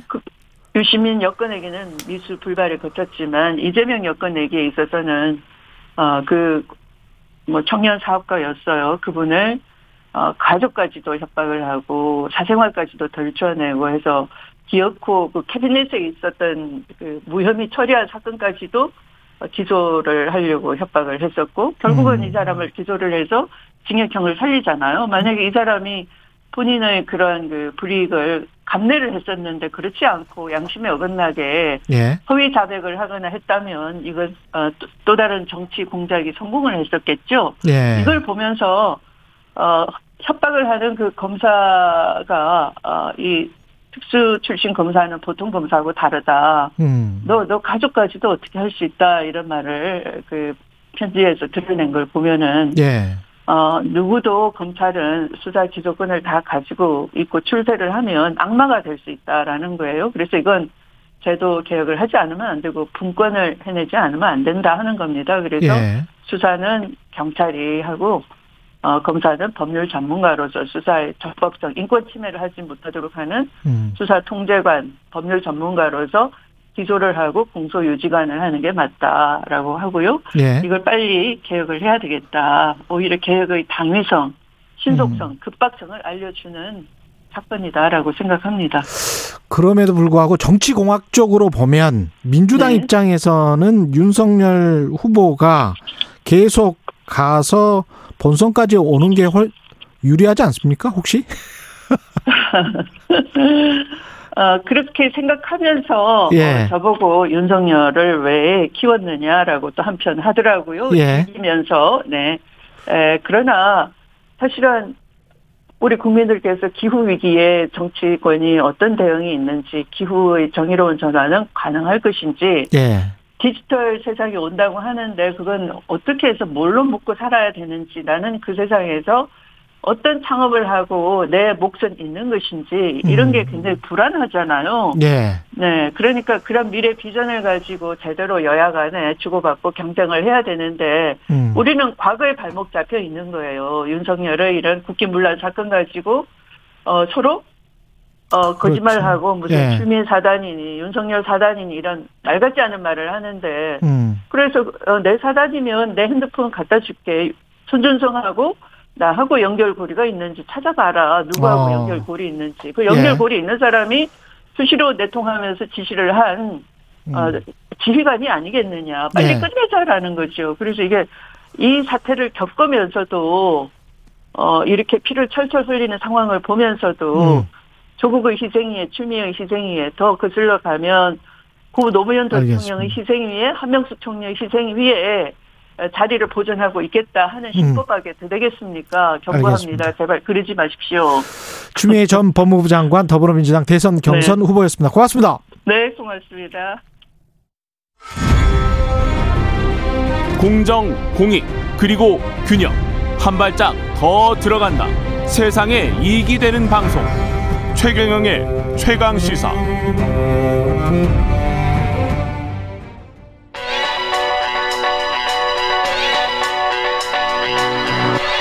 최강 시사 김한의 눈. 네, 기반의 눈 시작합니다. 한겨레 기반 기자 나와 있습니다. 예. 안녕하세요. 오늘은 네. 때가 때인 만큼 또 네. 공익신고에 관해서 네, 굉장히 공익- 중요한 겁니다. 예. 네. 이게 공익제보자, 공익신고 이게 뭐지? 뭐 이렇게 생각하시는 분들 자세히 알려주시겠네요. 네. 그 지금 뭐 그 고발 사주 의혹 관련해서 공익 신고가 이제 오늘 아침 뭐 음. 일간지들에서 다 이제 쓰고 있는 말인데요. 그 첫 보도를 했던 뉴스버스에 따르면 이이 취재를 제보했던 취재원이 이제 저녁 고- 어제 저 6일 저녁이죠. 공익신고자 보호법상 공익신고자 신분으로 전환이 됐다 이렇게 음. 밝혔습니다. 그래서 공익신고를 하면서 고발장과 증거 자료를 받은 휴대폰 텔레그램 메신저방의 화면 캡처물, 그 다음에 김웅 국민의힘 의원과 메시지를 주고받은 휴대폰도 함께 이제 국민권익위원회에 제출한 것으로 지금 휴대폰까지? 네네 얘기 그 밝혔습니다. 공익 신고자가 되면 뭐 좀 달라지는 게 많죠. 네, 그러니까 공익 신고라는 게 뭐냐면요 한마디로 예. 이제 국민의 건강과 안전, 환경, 뭐 소비자 이익, 공정한 경쟁과 이에 준하는 공공의 이익을 침해하는 행위를 내가 보거나 목격하거나 했을 때 이 부분을 이제 신고하는 겁니다. 음. 이 신고는 뭐 국민권익위원회도 할 수 있고 뭐 거의 모든 기관, 정부 기관에서 이제 받고 있는데요. 공익 신고를 하면 공익 신고자 공익 신고가 인정이 되면 공익 신고자 신분으로 전환이 됩니다. 예. 그러니까 공익신고자라는 건 뭐냐면 보호해줘야겠다라는 거를 법적으로 확인해준다라는 의미예요. 예. 그러니까 우리가 오랫동안 관행적으로 내부 고발이라든지 어떤 신고를 하는 사람들한테 음. 어, 조직에서 부당하게 대한다든지, 그런 적이 많죠. 네 아니면 예. 색안경을 끼고 본다든지 뭔가 예. 다른 이유가 있어서 저거 신고한 거 아니야? 음. 뭐 이런 이제 풍토가 좀 있었잖아요. 예. 조직에 불만인 사람이 뭐 이렇게 이야기하잖아요. 그렇죠. 아, 뭐 좋게 좋게 지내야 되는데 왜 예. 그러냐 이런 이제 풍토가 있는데 조직에 불만이 없으면 공익 신고 하겠습니까? 네. 뭐 그 부분에서 이 공익 신고자가 되면 예. 어, 이 사람의 인적 사항이나 예. 그가 이제 공익 신 공익 신고자임을 미루 알수 있도록 하는 사- 야 그거 왜 뭐 재무부의 그 안경 쓴 과장이 한 거래 뭐 이런 식으로 이제 우리가 얘기를 하잖아요. 어. 그러니까 그렇게 얘기하면 안 된다는 거예요. 그러니까 그렇게 얘기하면 어 5년 이하의 징역이나 5천만 원 이하의 벌금에 처해질 수 있다라는 겁니다. 그렇군요. 불이익을 줘서도 안 되고. 그렇죠. 당연히 불이익을 줘서도 안 되는데요. 이 사람은 미래통합당의 당직자였었잖아요. 만약에 이 사람의 신분이 지금 어, 예. 소속이 돼 있다면 이 공익신고를 이유로 그 신분상의 변경을 어, 할 수는 없는 겁니다. 그건 이제 음. 제재 대상이 되고요. 예. 그러니까 일종의 징계 해고 같은 불이익 조치를 받으면 안 되고요. 이 불이익 조치를 만약에 받게 되면 1년 이내에 국민권익위에 보호 조치를 신청하면 어, 이 불이익이 공익신고로 인한 것이다라는 게 인정이 되면 원상 회복 등의 보호 조치를 받게 되고요. 어, 신변 보호, 그러니까 한마디로 공익 신고자의 그리고 예. 책임 감면. 그러니까 공익 신고자가 어, 아, 부당 내가 이거 부당하다고 생각하면서도 가담했을 수도 있잖아요. 예를 들면. 그렇죠. 그런 경우에는 일종의 이제 공익 신고를 하면 책임도 감면해 주고요. 이게 회계 경리 책임자 그런 경우 많습니다. 예, 그렇죠. 그러니까 예. 그 외에도 뭐 이 협조자를 정부 기관에 보호해 주는 뭐 네. 이런 제도를 어, 법률로서 규율해서 시행하고 있다 이렇게 이해하시면 됩니다. 이게 언제부터 이렇게 됐습니까? 이게 논의는 굉장히 오래됐어요. 예. 1990년대 90년대 이른바 이제 이문옥 사건이라고 해서 굉장히 유명한 아, 이문옥 감사관. 예. 사건이 있었는데 그 이후에 이문옥 사건이 굉장한 고초를 겪었습니다. 음. 그래서 이런 이제 공익신고자들을 법으로 보호해야 되는 거 아니냐는 논의는 계속 있었는데 이게 입법을 하려 고 그러면 계속 걸려요. 그러니까 왜냐하면 음. 이 입법을 방해하는 기관들이 워낙 힘이 센 거죠. 그래서 또 이 공익이. 예. 어디까지를 볼 것이냐 이거에 대한 논의도 굉장히 길었는데 음. 그러다 보니까 이제 입법이 되고 번번이 좌절되다가 2011년 9월 달에 처음으로 이제 공익신고자 보호법이 시행이 됐습니다. 음. 이때 공익신고 대상 법률이 180개 정도 됐거든요. 예. 그러니까 고- 그 법률로서 공익신고 대상으로 보는 이제 법률들이 근데 지금은 한 460개 돼요. 아, 그러니까 굉장히- 하나하나 적시를 내놨군요. 네, 네, 그렇죠. 그러니까 굉장히 늘어난 거고요. 이번 건 같은 경우도 공익신고 요건에 당연히 충족합니까? 이게 어디에 들어가는 거냐면 예. 가장 이제 2018년 개정 때문에 포함이 되는 건데 음. 어 이제 기존의 분야에다가 뭐를 더했냐면 이에 준하는 공공의 이익 분야.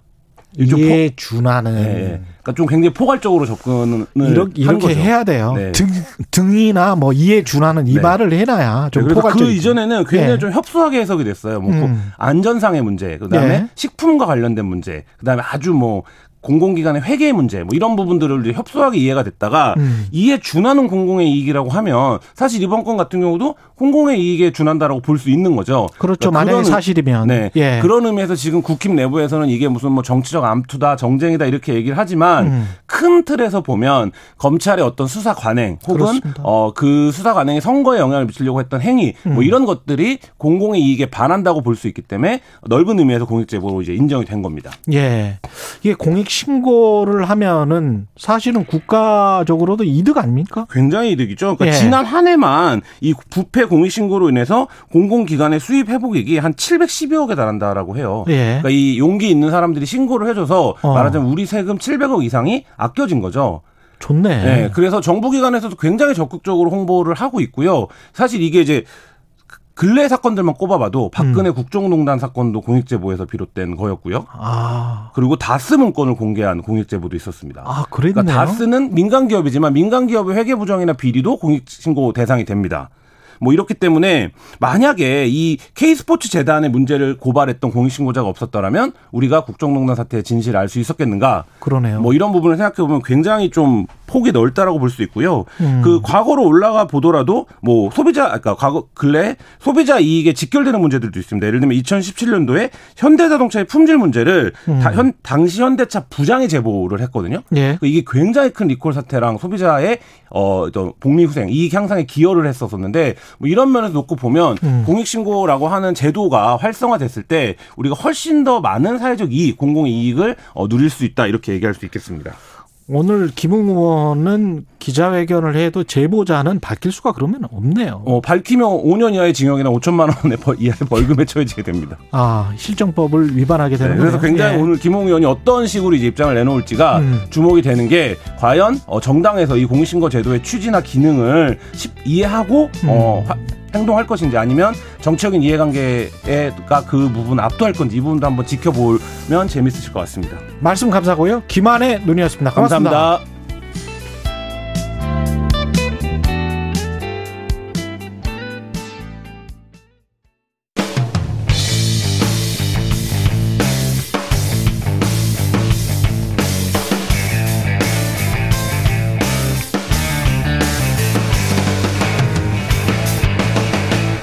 최경영의 최강 시사.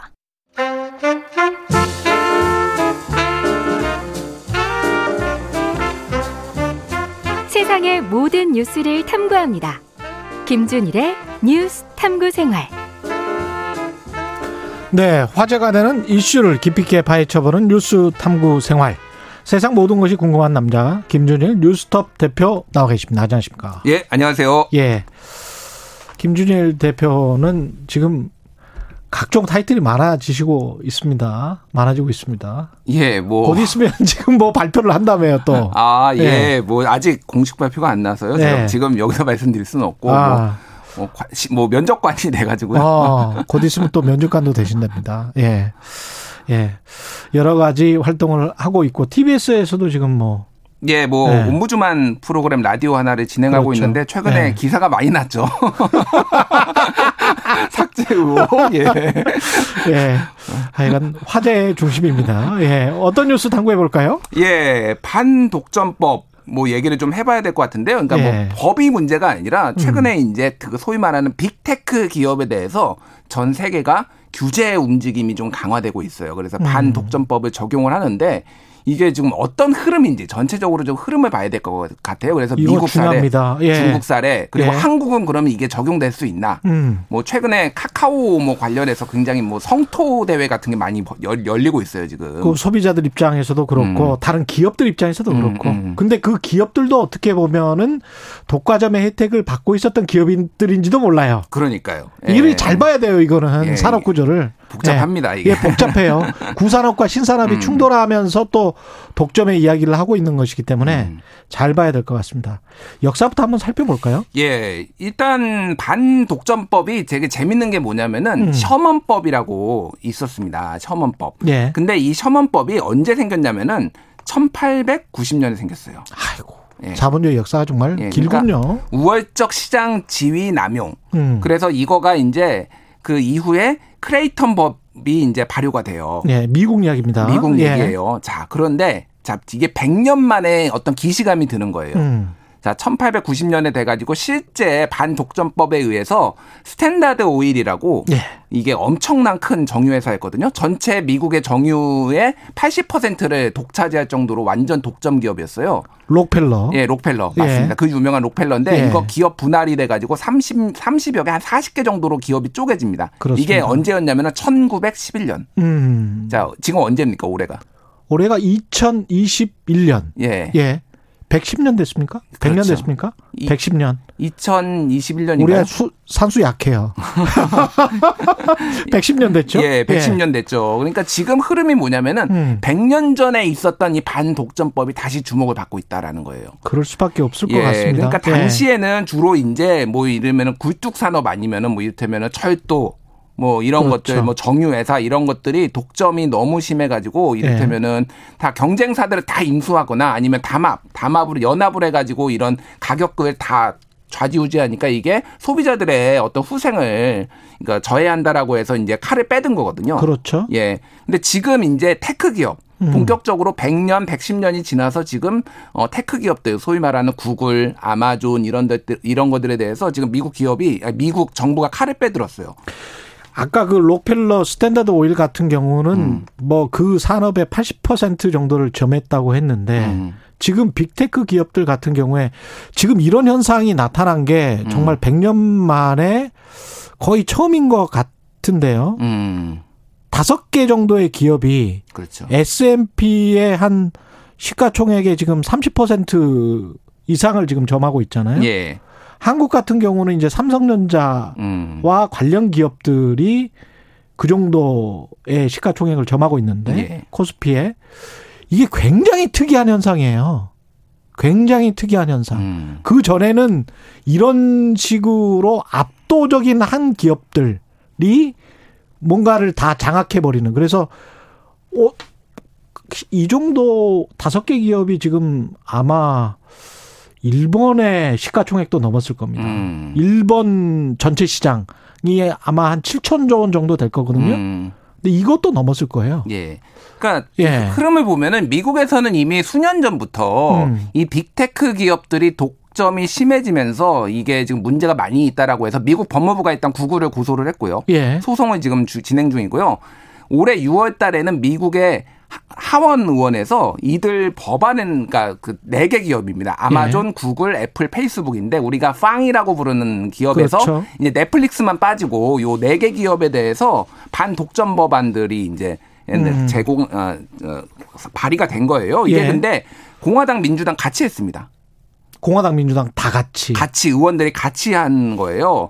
그래서 내용인 거는 뭐냐면 이들 음. 기업들이 과도한 수수료를 징수하거나 가혹한 계약 조건을 강요하고 개인과 기업들의 자료 유출, 추출 등으로 시장 지배력을 남용하고 있다라고 이제 본 거예요. 예. 그래가지고 이게 지금 이제 지금 소송이 본격적으로 진행이 됐습니다. 그래서 이게 보통 이거 소송하면은 수년 걸리거든요. 막 길면 10년씩 걸려요. 그렇죠. 근데 지금 이 거대한 흐름이 100년 전에 있었던 게 다시 지금 재현되고 있다. 이렇게 보시면 될 것 같아요. 근데 왜 그래 미국 상하원 의원들 그다음에 공화당 민주당 의원들이 공이 이, 여기에 좀 문제가 있다. 이 정도로 독점의 피해가 크면 안 된다라고 생각을 하는 이유는 뭡니까? 그러니까 생각을 해보시면은 네. 구글, 구글 뭐 대표적으로 생각을 해보시면은 구글은 거의 검색 시장, 전 세계 검색 시장에 맞아요. 어뭐 한 80%를 차지했어요. 유럽 같은 경우는 한 90%, 미국도 그렇고 뭐 엄청나더라고요. 그러니까 사실 예. 한, 그 한국 같이 자, 자국의 어떤 플랫폼이 있는 나라가 거의 없습니다. 러시아, 예. 한국, 그리고 중국은 이제 시장 개방을 제대로 안 했기 때문에 그렇게 음. 보- 일부러 보호 정책이 있었던 거고 이런 예. 몇개 정도 빼놓고는 구글이 전 세계를 다 먹었어요. 그런 여- 측면에서 봤을 예. 때는 한국 기업들이 정말 대단한 게 예. 맥도날드가 가면은 다 먹어버리거든요. 음. 한국은 롯데리아가 아직도 과점을 하고 있거든요. 이게 예. 정말 대단한 거예요. 사실은 예, 그러니까요. 자본주의 사회에서 이런 나라가 더 신기한 겁니다. 미국 기업들이 다 차지하고 있는데 한국은 또 네이버와 다음이 차지를 하고 있잖아요. 음. 한국 내에서는 그거는 좀 근데 이제 한국 내에서도 또 독과점 논란이 있으니까 그렇죠. 그건 또 예. 다시 이야기를 하셔야 될 것 같고. 그러니까 일단 그래서 미국에서 지금 법안 이게 내용이 뭐냐면은 예. 온라인 플랫폼 기업이 자사의 플랫폼을 활용해서 자사 제품이나 서비스를 파는 것을 금지하는 겁니다. 음. 이를테면은 구글이 뭐 유튜브로 뭐 검색 결과를 이렇게 나오게 한다든지 이런 거 못하게 하겠다라는 거예요. 지금은 유튜브도 구글 거니까 예. 검색 결과에 유튜브 거 다 하고 다른 동영상 서비스도 있는데 그걸 또 상단에 하잖아요. 올리고 그러면 예. 사람들이 더 찾게 되고. 그렇게 했죠. 이거 예. 기, 억하실지 모르겠는데 옛날에 마이크로소프트가 음. 넷스케이프라는 그 인터넷 맞습니다. 검색이 있었는데 그거를 죽이기 위해서 익스플로러를 본인의 그 윈도우에 기본 탑재를 하고 그리고 음. 넷스케이프 만약에 번들로 팔면은 니들한테 우리 이거 마이크로소프트 안 줄 거야 이런 식으로 해가지고 넷스케이프를 죽여버렸거든요. 넷스케이프가 참 좋았거든요. 그렇죠. 예. 예. 그 모자이크라고 전신이 브라우저로. 있었죠. 예, 예. 브라우저로 좋았는데 예. 그래서 이런 식으로 한 사례가 있어요. 그러니까 음. 이런 식으로 이제 시장을 지배하는 거를 막아보겠다라는 음. 거예요. 그래서 지금 너무 커졌습니다. 그러니까 사실은 이제는 데이터가 곧 돈이거든요. 예. 데이터가 돈이고 모든 것들이 이제 거기에서 나오는데 이거가 몇몇이 이렇게 몇몇 가져- 기업들이. 몇몇 기업들의 데이터를 다 가지고 있으면은 이게 민주적인 민주주의에도 위협이 될 수 있다라는 게 미국의 생각인 거죠. 지금. 그러니까 개인 사기업들이 어떻게 유권자의 데이터를 다 가지고 있으면서 그 사람들의 정보 흐름까지 차단하거나 아니면은 더 확장시키거나 이렇게 할 가능성이 있다. 그리고 그런 폐해들이 나타나고 있다. 민주주의에 위협이 된다. 이런 이야기까지 지금 나오고 있는 겁니다. 그렇죠. 예. 예. 그러니까 이게 중국도 마찬가지예요. 최근에 그뭐 공동부유 뭐 나오면서 시진핑이 얘기를 하면서 그뭐 게임 못하게 하고 청소년들 뭐 이런 것도 있었지만은 핵심은 이 tech 기업에 대해서 제재를 하는 거거든요. 텐센트, 바이두 이런 것들. 그렇죠. 그러니까 이것도 이미 근데 반 중국도 반 독점법이 2008년인가 생겨가지고 이미 진행 중이었고 음. 그리고 최근에 1년 1, 2년 사이에 매우 강화되고 있습니다. 그래서 중국은 두 가지예요. 하나는 이런 그, 그 tech 기업들이 이렇게 점점점 커지면은 이 사회주의 체제를 위협할 수가 거. 공산당보다 세지면 안 된다라는 거예요. 그래서 예. 하나가 때리는 게 있고 음. 또 하나는 이게 마- 미국과 마찬가지로 경쟁을 저해한다 지금. 그래서 문어발식 확장 뭐 해가지고 이를테면 소액 대출 뭐 그 하기 시작했잖아요 옛날에 마윈이 그랬죠. 그러니까 예. 그것이 이제 어, 뭐 문어발식 확장이다. 그리고 음. 중국 사회주의 체제를 위협한다라고 하면서 이제 강력하게 제재가 들어가기 시작한 거죠. 참 공이 나타나고 있다는 게 참 신기하네요. 음. 유럽은 어떻습니까? 유럽은 특히 이제 독점에 관해서는 조금 알레르기 반응이 있는 그런 나라인데. 그러니까 유럽은 근데 나라들인데. 예. 본인들의 자국이 가지고 있는 거대 tech 기업이 없습니다. 아 그렇죠. 예, 예. 다 미국한테 미국. 집어 집어 삼켰죠. 그렇죠. 예. 그러니까 이제 거기에서는 이제 음. 예를 들면은 구글세 이를테면 뭐 이, 이를테면 그 조세 회피 지역으로 가가지고 세금 안 내는 문제라든지 뭐 음. 이런 것들에 이제 집중하고 있는 거죠. 그러니까 예. 거기에서 그래서 지금 뭐 경쟁 회사를 마- 만들어내기는 지금 당장 힘드니까 음. 세금이라도 제대로 내라라는 쪽에 이제 포커스를 맞추고 있고 미국이나 예. 중국에서는 아예 기업 분할까지 지금 생각을 하고 있는 그런 상황이에요. 이 트렌드가 이게 계속 되고는 있습니다. 계속 되고는 있는데 기업들의 저항도 만만치가 않고요. 기업들의 힘도 엄청나게 세 졌기 때문에 우리 같은 경우는 어떨까요? 우리 같은 경우는 특히 big tech 기업이 네이버, 카카오 뭐 이런 것들인데 음. 어저께 공교롭게 더불어민주당 송갑석 이동주 의원이 국회에서 어, 토론회를 열었는데 이름이 제목이 이겁니다. 118개 계열사를 거느린 공룡 카카오의 문어발 확장, 플랫폼 대기업의 불공정 거래 근절 및 골목 상권 생태계 보호 대책 토론회 예. 이런 거예요. 지금 카카오가 엄청나게 지금 확장을 많이 하고 있어요. 예. 근데 카카오가 이제 카카오톡이라는 그 기본 서비스로 시작을 해가지고 일단 이용자가 늘잖아요. 이용자가 늘면은 이게 네트워크 효과가 있잖아요. 네트워크 효과라는 거는 이용자의 제곱의 그 영향력이 비례한다라는 거잖아요. 그러니까 그렇죠. 이런 빅테크 기업 같은 거 SNS 뭐 이런 것들은 굉장히 독점이 되기가 쉽다라는 거예요. 음. 그래서 지금 보면은 카카오 택시 그 경쟁이 이제 T 택시인가 있는데 카카오 택시가 80에서 90% 시장 먹었습니다. 그러니까 그러니까 수수료 같은 거 콜 이제 뭐 천원더 내는 수수료 같은 거를 한다든지 뭐 음. 이제 또 올린다든지 아니면은 또 하나는 택시들이 택시 기사들이 카카오 것만 받고 티머 티 거를 못 받는데요. 약간 압력을 받아가지고 이건 예. 보이지 않는 압력인 거죠. 그러니까 이게 다 부드럽게 보이지 않게 이런 식으로 진행이 되는 거예요.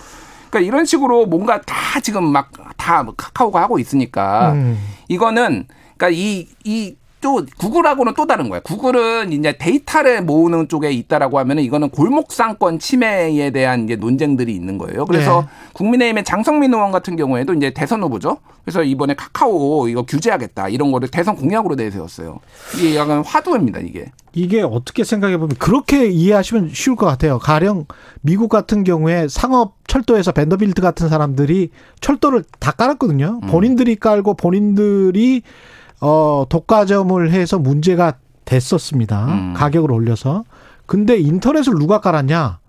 인터넷을 네이버나 카카오가 깐 거는 아니거든. 그렇죠. 그러니까 인터넷은 공공재였거든요. 음. 근데 공공재에서 쌓이는 빅데이터를 물론 기여한 바가 있죠. 네이버나 카카오가.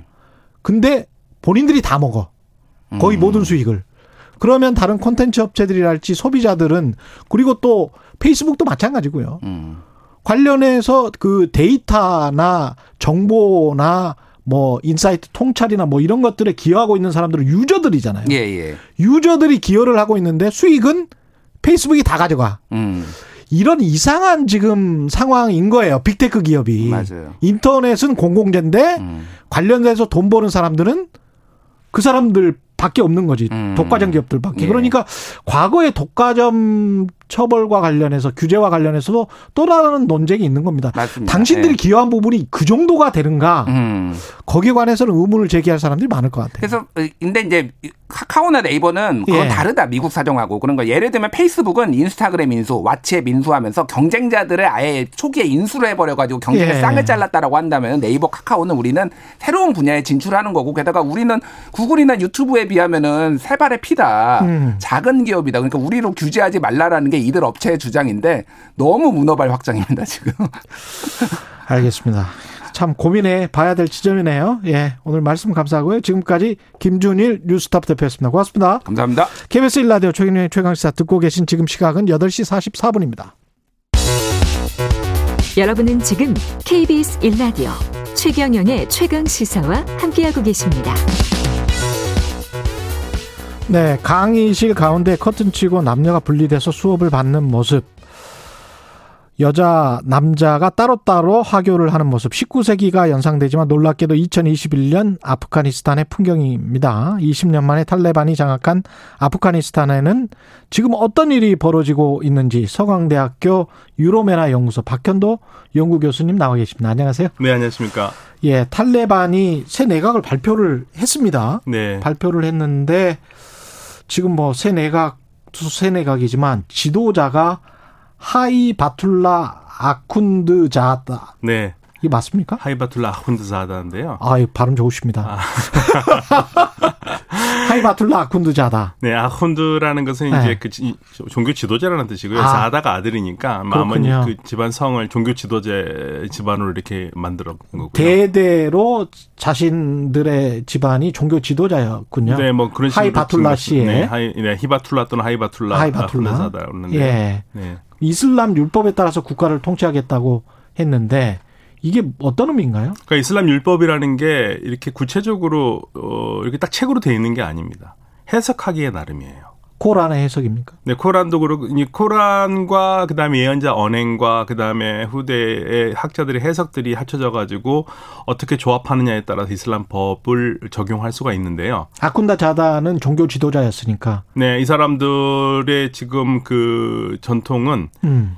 어, 뭐 우리가 이슬람법으로 따지면 하나피 법화 쪽에 속하는데 사우디의 영향을 받아서 어, 굉장히 좀 극단주의적이고 과격한 해석을 하거든요. 그러니까 예. 근본적으로 모든 종교가 비슷하지만 해석하는 게 두 가지 방법이 있어요. 예. 이성적으로 판단을 하는 게 있고요. 음. 쓰여진 그대로 하는 게 있고요. 쓰여진 그대로 네. 쓰여진 그대로 하면 정말 지키기 힘들 텐데. 네, 이 사람들은 쓰여진 그대로 가는 전통입니다. 납글 전통이라고 그러고요. 아, 그렇군요. 악글하면 이성적 판단을 해가지고 옛날과 다른 거를 현대에 맞게 해석하는 건데 예. 이렇게 해석하지 않고 이 사람들은 납글이라고 그래가지고 그냥 적혀진 대로 하는 특징들이거든요. 문자주의적 해석이라고 그러거든요. 아, 그래서 이 사람들이 극단적인 겁니다. 사실은 성경도 쓰여진 그대로 하면은 큰일 지키- 나죠. 지킬 사람들은 아무도 없어요. 큰일 나죠. 네. 네, 아무도 못 지킵니다. 네, 그거. 큰일 납니다. 그 네. 뭐못 지킨 게 아니라 뭐 그 교회 같은 데가 전부 다 다 뭐 손 없고 팔 없고 눈 없고 이런 사람들만 올 거예요. 그리고 네. 이- 사실 여자들 뭐 금부치 하지 마라 이런 것들도 성경에 있지 않습니까? 네. 네. 그러니까 이걸 이제 어떻게 해석하느냐 현대로 해석을 해야 되거든요. 예. 그거를 하는 사람들이 이슬람에서는 대다수가 많은데 예. 이 사람들은 그렇게 안 하고 납글이라고 그래가지고 있는 적혀 있는 그대로 가는 전통들이에요. 이게 비극입니다. 이게 그러면 아까 그 저 우리가 흔히 아는 니캅 뭐 네. 히잡 뭐 예. 그냥 여자들이 니캅만 써라라고 지금 한다면 사실 꾸란에 그런 말 없거든요. 근데 이제 아. 이들이 이렇게 해석을 하는 거죠. 그러니까 뭐 니값, 히잡, 이게 히잡이라는 게 다 가리는 거라는 뜻인데 예. 이 사람들은 이제 부르카라를 많이 썼잖아요. 그 아프리카 아프가니스탄에서는 그렇죠. 부르카는 쉽게 말하면 완전히 씌우고 눈 쪽에는 모기장 같은 것만 뚫어놓은 게 부르카예요. 아 답답하겠는데. 네, 기자님 예. 써보시면 어떤 건지는 금방 아실 겁니다. 예. 그런데 그거보다 좀 더 나은 게 니값이라고 그래가지고 어, 완전히 가리진 않지만 머리 가리고 니 가리고 근데 눈만 나오는 게 있습니다. 눈만 예. 완전히 개방된 게 그게 음. 니값입니다. 모기장 없는 거. 네, 모기장 없는 거. 그리고 아. 이제 머리에 스카프만 쓰는 게 히잡이고요. 보통 우리가 한국에서 많이 보는 무슬림들이 히잡 쓰는 경우가 있잖아요. 그렇죠, 그건 그렇죠. 히잡이라고 그래요. 아니 왜 그래야 되는 겁니까? 어, 정결이죠. 논리가 논리가. 정결입니다. 가리라는 거예요. 여성의 정결. 정결함. 아 사람들의 시선도 안 되는 거예요. 아니 그렇죠. 무슬림 그이 니카 부르카를 쓰는 데에서는 쉽게 말하면 이 아프가니스탄 전통에서는 너무나 과격하거든요. 그래서 음. 여성들 자체를 어떤 의미에서 보면은 남성을 유혹하는 대상으로 보는 거죠. 어 이게 뭐지? 네. 그러니까 어 우리 그러니까 우리 한국 사회에서는 예. 여자가 무슨 옷을 입던 예. 어떤 모양을 하던 머리를 하던 간에 그것은 여성의 자유잖아요. 음. 근데 이쪽에서는 그런 자유가 없는 겁니다. 남성을 유혹하는 거로 보는 거예요. 그래서 오죽하면 예. 이렇게 아주 극단적인 해석을 하는 사람들 많은 나라들 또 그렇게 해석하지 않더라도 인도네시아 같은 데서 좀 진보적인 여성들이 뭐냐고 뭐라고 그러냐면요. 예. 우리 종교 지도자들이 세상에서 가장 무서워하는 거는 사탄이나 악마가 아니라 여성의 머리와 립스틱과 미니스커트라고 그래요. 뭐, 아, 네. 좀 이해가 좀 안 되네요. 네, 우리 사회에서는 도저히 이해할 수 없죠. 예. 이 당연히 한 20년 동안 좀 자유롭게 살았다가 다시 이제 탈레반 정권이 들어와서 이거를 강요를 한다면 시위를 할 수밖에 없겠는데요? 그렇죠. 근데 네. 사실은 시위를 하면 죽일 가능성이 굉장히 큰데 아, 지금 워낙 국제사회가 지금 아주 보고 있으니까. 보고 있으니까 예. 어, 못 하고 있는 것 같고요. 어, 그래서 여성들이 지금 굉장히 놀랍게도 지금 길거리에 나와서 어, 차세대를 위한 지금 항의 시위를 하고 있는 거예요. 특히 어머니들이요. 이게 막 그 형도 무슨 체형도 있고 막 그래가지고 그렇죠. 네. 무섭더라고요. 그것도 뭐 사람 거의 죽일 듯이 그냥 그러니까 이게 만약에 자신들이 거니까. 이슬람 법을 따라 가지고 이슬람 법대로 한다면은 이렇게 잔인하지 않아요. 음. 이슬람 법대로 한다면 예. 정상적 이슬람 법대로 한다면 사법 절차를 거쳐야 되는데 예. 이 사람들 그런 거 없이 즉결 처형을 하거든요. 그게 이제 문제죠. 좀 심각하군요. 네, 탈레반의 인권 탄압은 이거는 그냥 뭐 종교의 이름이라고 말할 수가 없습니다. 그러니까 저는 항상 말하지만 일- 인류 문명사의 수치입니다. 이런 사람들이 정권을 잡고 나라를 바꿔간다는 게 그 목숨을 걸고 진짜 지금 목숨을 걸고 하고 있는. 거죠. 네, 국제사회가 잠깐만 눈을 뗀다면 음. 엄청난 일이 일어날 겁니다. 그러니까 탈레반들은 성 뭐랄까요 그 어떤 자기들이 정한 원칙 네. 그 논리를 바꿀 생각은 전혀 없는 겁니까? 그걸 바꾸면 어떤 생각이 어떤 일이 드냐면요. 안에 내분이 생겨요. 아 이걸 바꾸면 네. 안 된다. 네, 만약에 예를 들면 무슨 우리가 정치 사상도 정치 사상이나 당 정당에서도 뭘 바꾸면 안에 내분이 생겨가지고 막 분리가 일어나잖아요. 그렇죠. 근데 여긴 종교 신념이거든요. 종교 신념이니까 더 어렵습니다. 아, 그러니까. 지도층에서 뭐라고 아무리 좋게 말을 해도 밑에까지 잘 갈 수가 없죠. 국가 전체가 그런 종교 신념에 따라서 아주 강경하고 극단적인 종교 신념에 따라서 움직여야 된다라고 보는 거잖아요. 그렇죠. 그러니까 지도자도 뭐 약간 해석의 여유가 있는 말을 하는 것 같지만 궁극적으로는 그 오랫동안 해왔던 관습에 벗어날 수가 없습니다. 아유. 그러면 IS는 탈레반보다 더 극단적인 겁니까? 그러니까 사상들은 똑같아요. 사상들은 똑같은데. 네, 사상들은 똑같은데 이들이 목적하는 게 조금씩 다르죠. 일단 탈레반은 더 큰 목적이 있을지 모르겠습니다만은 본인들은 지금 아프가니스탄을 이슬람화 시키는 거거든요. 자신들의 이슬람으로. 아, 정권을 잡는 것 정도가 아니고 네. 그러니까 좀 너무 웃긴 게 아프가니스탄이 이스- 무슬림들이 안 사는 곳이라면 이슬람화라는 게 말이 되지만 무슬림들이 사는 곳이에요. 압도적 다수가 무슬림들이거든요. 이슬람교를 믿는 사람들인데 이 사람들 생각은 그 이슬람이 아니라 우리가 생각하는 이슬람으로 어이 바꾸는 게 이 사람들의 목표고요. 와, 그 문화 대혁명 같은 게 갑자기 생각이 나네요. 맞습니다. 그리고 IS는 아프가니스탄뿐만 아니라 주변까지 다. 주변까지 다. 네, 이슬람. 예. 그러니까 이 사람들은 생각하기에 지금 지금 여러 나라들이 뭐 우리가 보면 어 이게 무슬림 국가라고 얘기하는 나라들이 예. 이 사람들한테는 제대로 된 무슬림 국가가 아니에요. 아, 그러면 그쪽은 사입인 겁니까? 그 사람들이 생각할 때는 잘못된 무슬림들이기 때문에 아, 그걸 미국 고쳐야 문- 되는 거죠. 미국 문명이랄지 기독교 문명의 영향을 받은 영향을 받고 그 다음에 제대로 지킨다고 하지만 제대로 지킨 사람들이 아니니까 우리식으로 바꾸겠다는 겁니다. 그러니까 그래서 이슬람 제대로 내에서 안 지키면 뭐 체벌을 한다거나 뭐 추방을 한다거나 아니면 그 정권을 없는 거죠. 네. 그러니까 아, 알카에다가 그걸 한 거예요. 알카에다가 원하는 거는 단순히 미국을 테러하는 게 아니라 예. 테러를 하면은 미국의 사주를 받고 미국의 지배를 받고 있는 많은 무슬림 국가들이 무너질 거라고 생각하는 거죠. 아, 그러면 그 사람들은 해방시킨다는 생각이군요. 아, 그럼요. 그러니까 사람들을. IS, 알카에다, 알, 탈레반은 전부 다 극단적인 사상을 공유하는 사람들인데 어 지역적으로만 할 것이냐, 국제적으로 이슬람화를 시킬 것이냐 그 차이가 있고 알카에다하고 IS는 어 그 무슬림 세계를 조종하는 서구를 먼저 무너뜨릴 것이냐. 그게 알카에다고요. 예. 아니다. 먼저 우리 무슬림 쪽 지역을 먼저 무너뜨려야 된다고 하는 게 IS고요.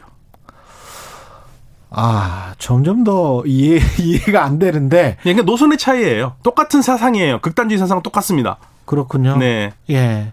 이런 상황에서 중국이 가령 아프리카니스탄의 어떤 경제적 이득 때문에 뭔가 손을 잡고 협력할 가능성은 있습니까? 중국은 그걸 원하죠. 왜냐하면 자신들이 일대일로의그 방해가 될 수 있고 음. 그리고 그 무엇보다도 중국이 가장 공을 들이고 있는 신장 위구르 지역의 무슬림들을 탄압을 해야 되는데 네. 알, 탈레반이나 알카에다가 들어와 가지고 이쪽 을 흔들 수가 있기 때문에 예. 탈레반과 좋은 관계를 유지해서 위기를 막으려고 그러는 거죠. 근데 탈레반 입장에서는 중국이나 미국이나 다 이슬람화된 나라들은 아니잖아요. 그렇죠. 그렇죠. 그러니까 본인들의 신념이나 사고 방식하고는 전혀 다를 텐데 그럼에도 불구하고 손을 잡을까요?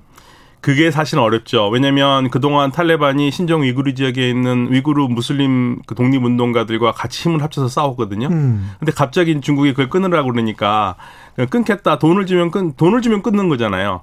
그래서 중국이 지원을 한다니까 우리는 중국이 싫어하는 일을 하지 않겠다고 얘기는 했지만 예. 과연 궁극적으로 100% 그렇게 할 수 있느냐 의문의 여지가 있죠. 우리는 어떻게 해야 됩니까? 우리한테도 손을 내밀고 있는데. 우리는 일단은 뭐 모른 척이 하는 게 제일 좋습니다. 이 국제사회가 우리 같이 예. 그 민주주의를 얘기하고 어저 인권을 얘기하는 나라가 음. 탈레반이 손짓한다고 금방 가는 것도 웃긴 거고요. 말도 안 되는 거고 국제사회가. 예. 인정할 만큼 뭔가 변화가 있을 때 그렇죠. 그럴 때는 조금 생각해 볼 가능성이 있는데 지금 상태에서는 그냥 신문 기사로 그냥 어 그러는구나라고만 그냥 듣고 말아야죠. 네. 알겠습니다. 말씀 감사하고요. 지금까지 서강대학교 유로메나 연구소의 박현도 연구 교수님이었습니다. 고맙습니다. 네, 감사합니다. 예, 초당님, 최경련 기자님의 개운한 진행과 호탕한 웃음소리 1시간 40분 동안 행복했습니다. 오늘도 감사했습니다. 이제 업무 스타트. 예, 이렇게 말씀해 주셨습니다.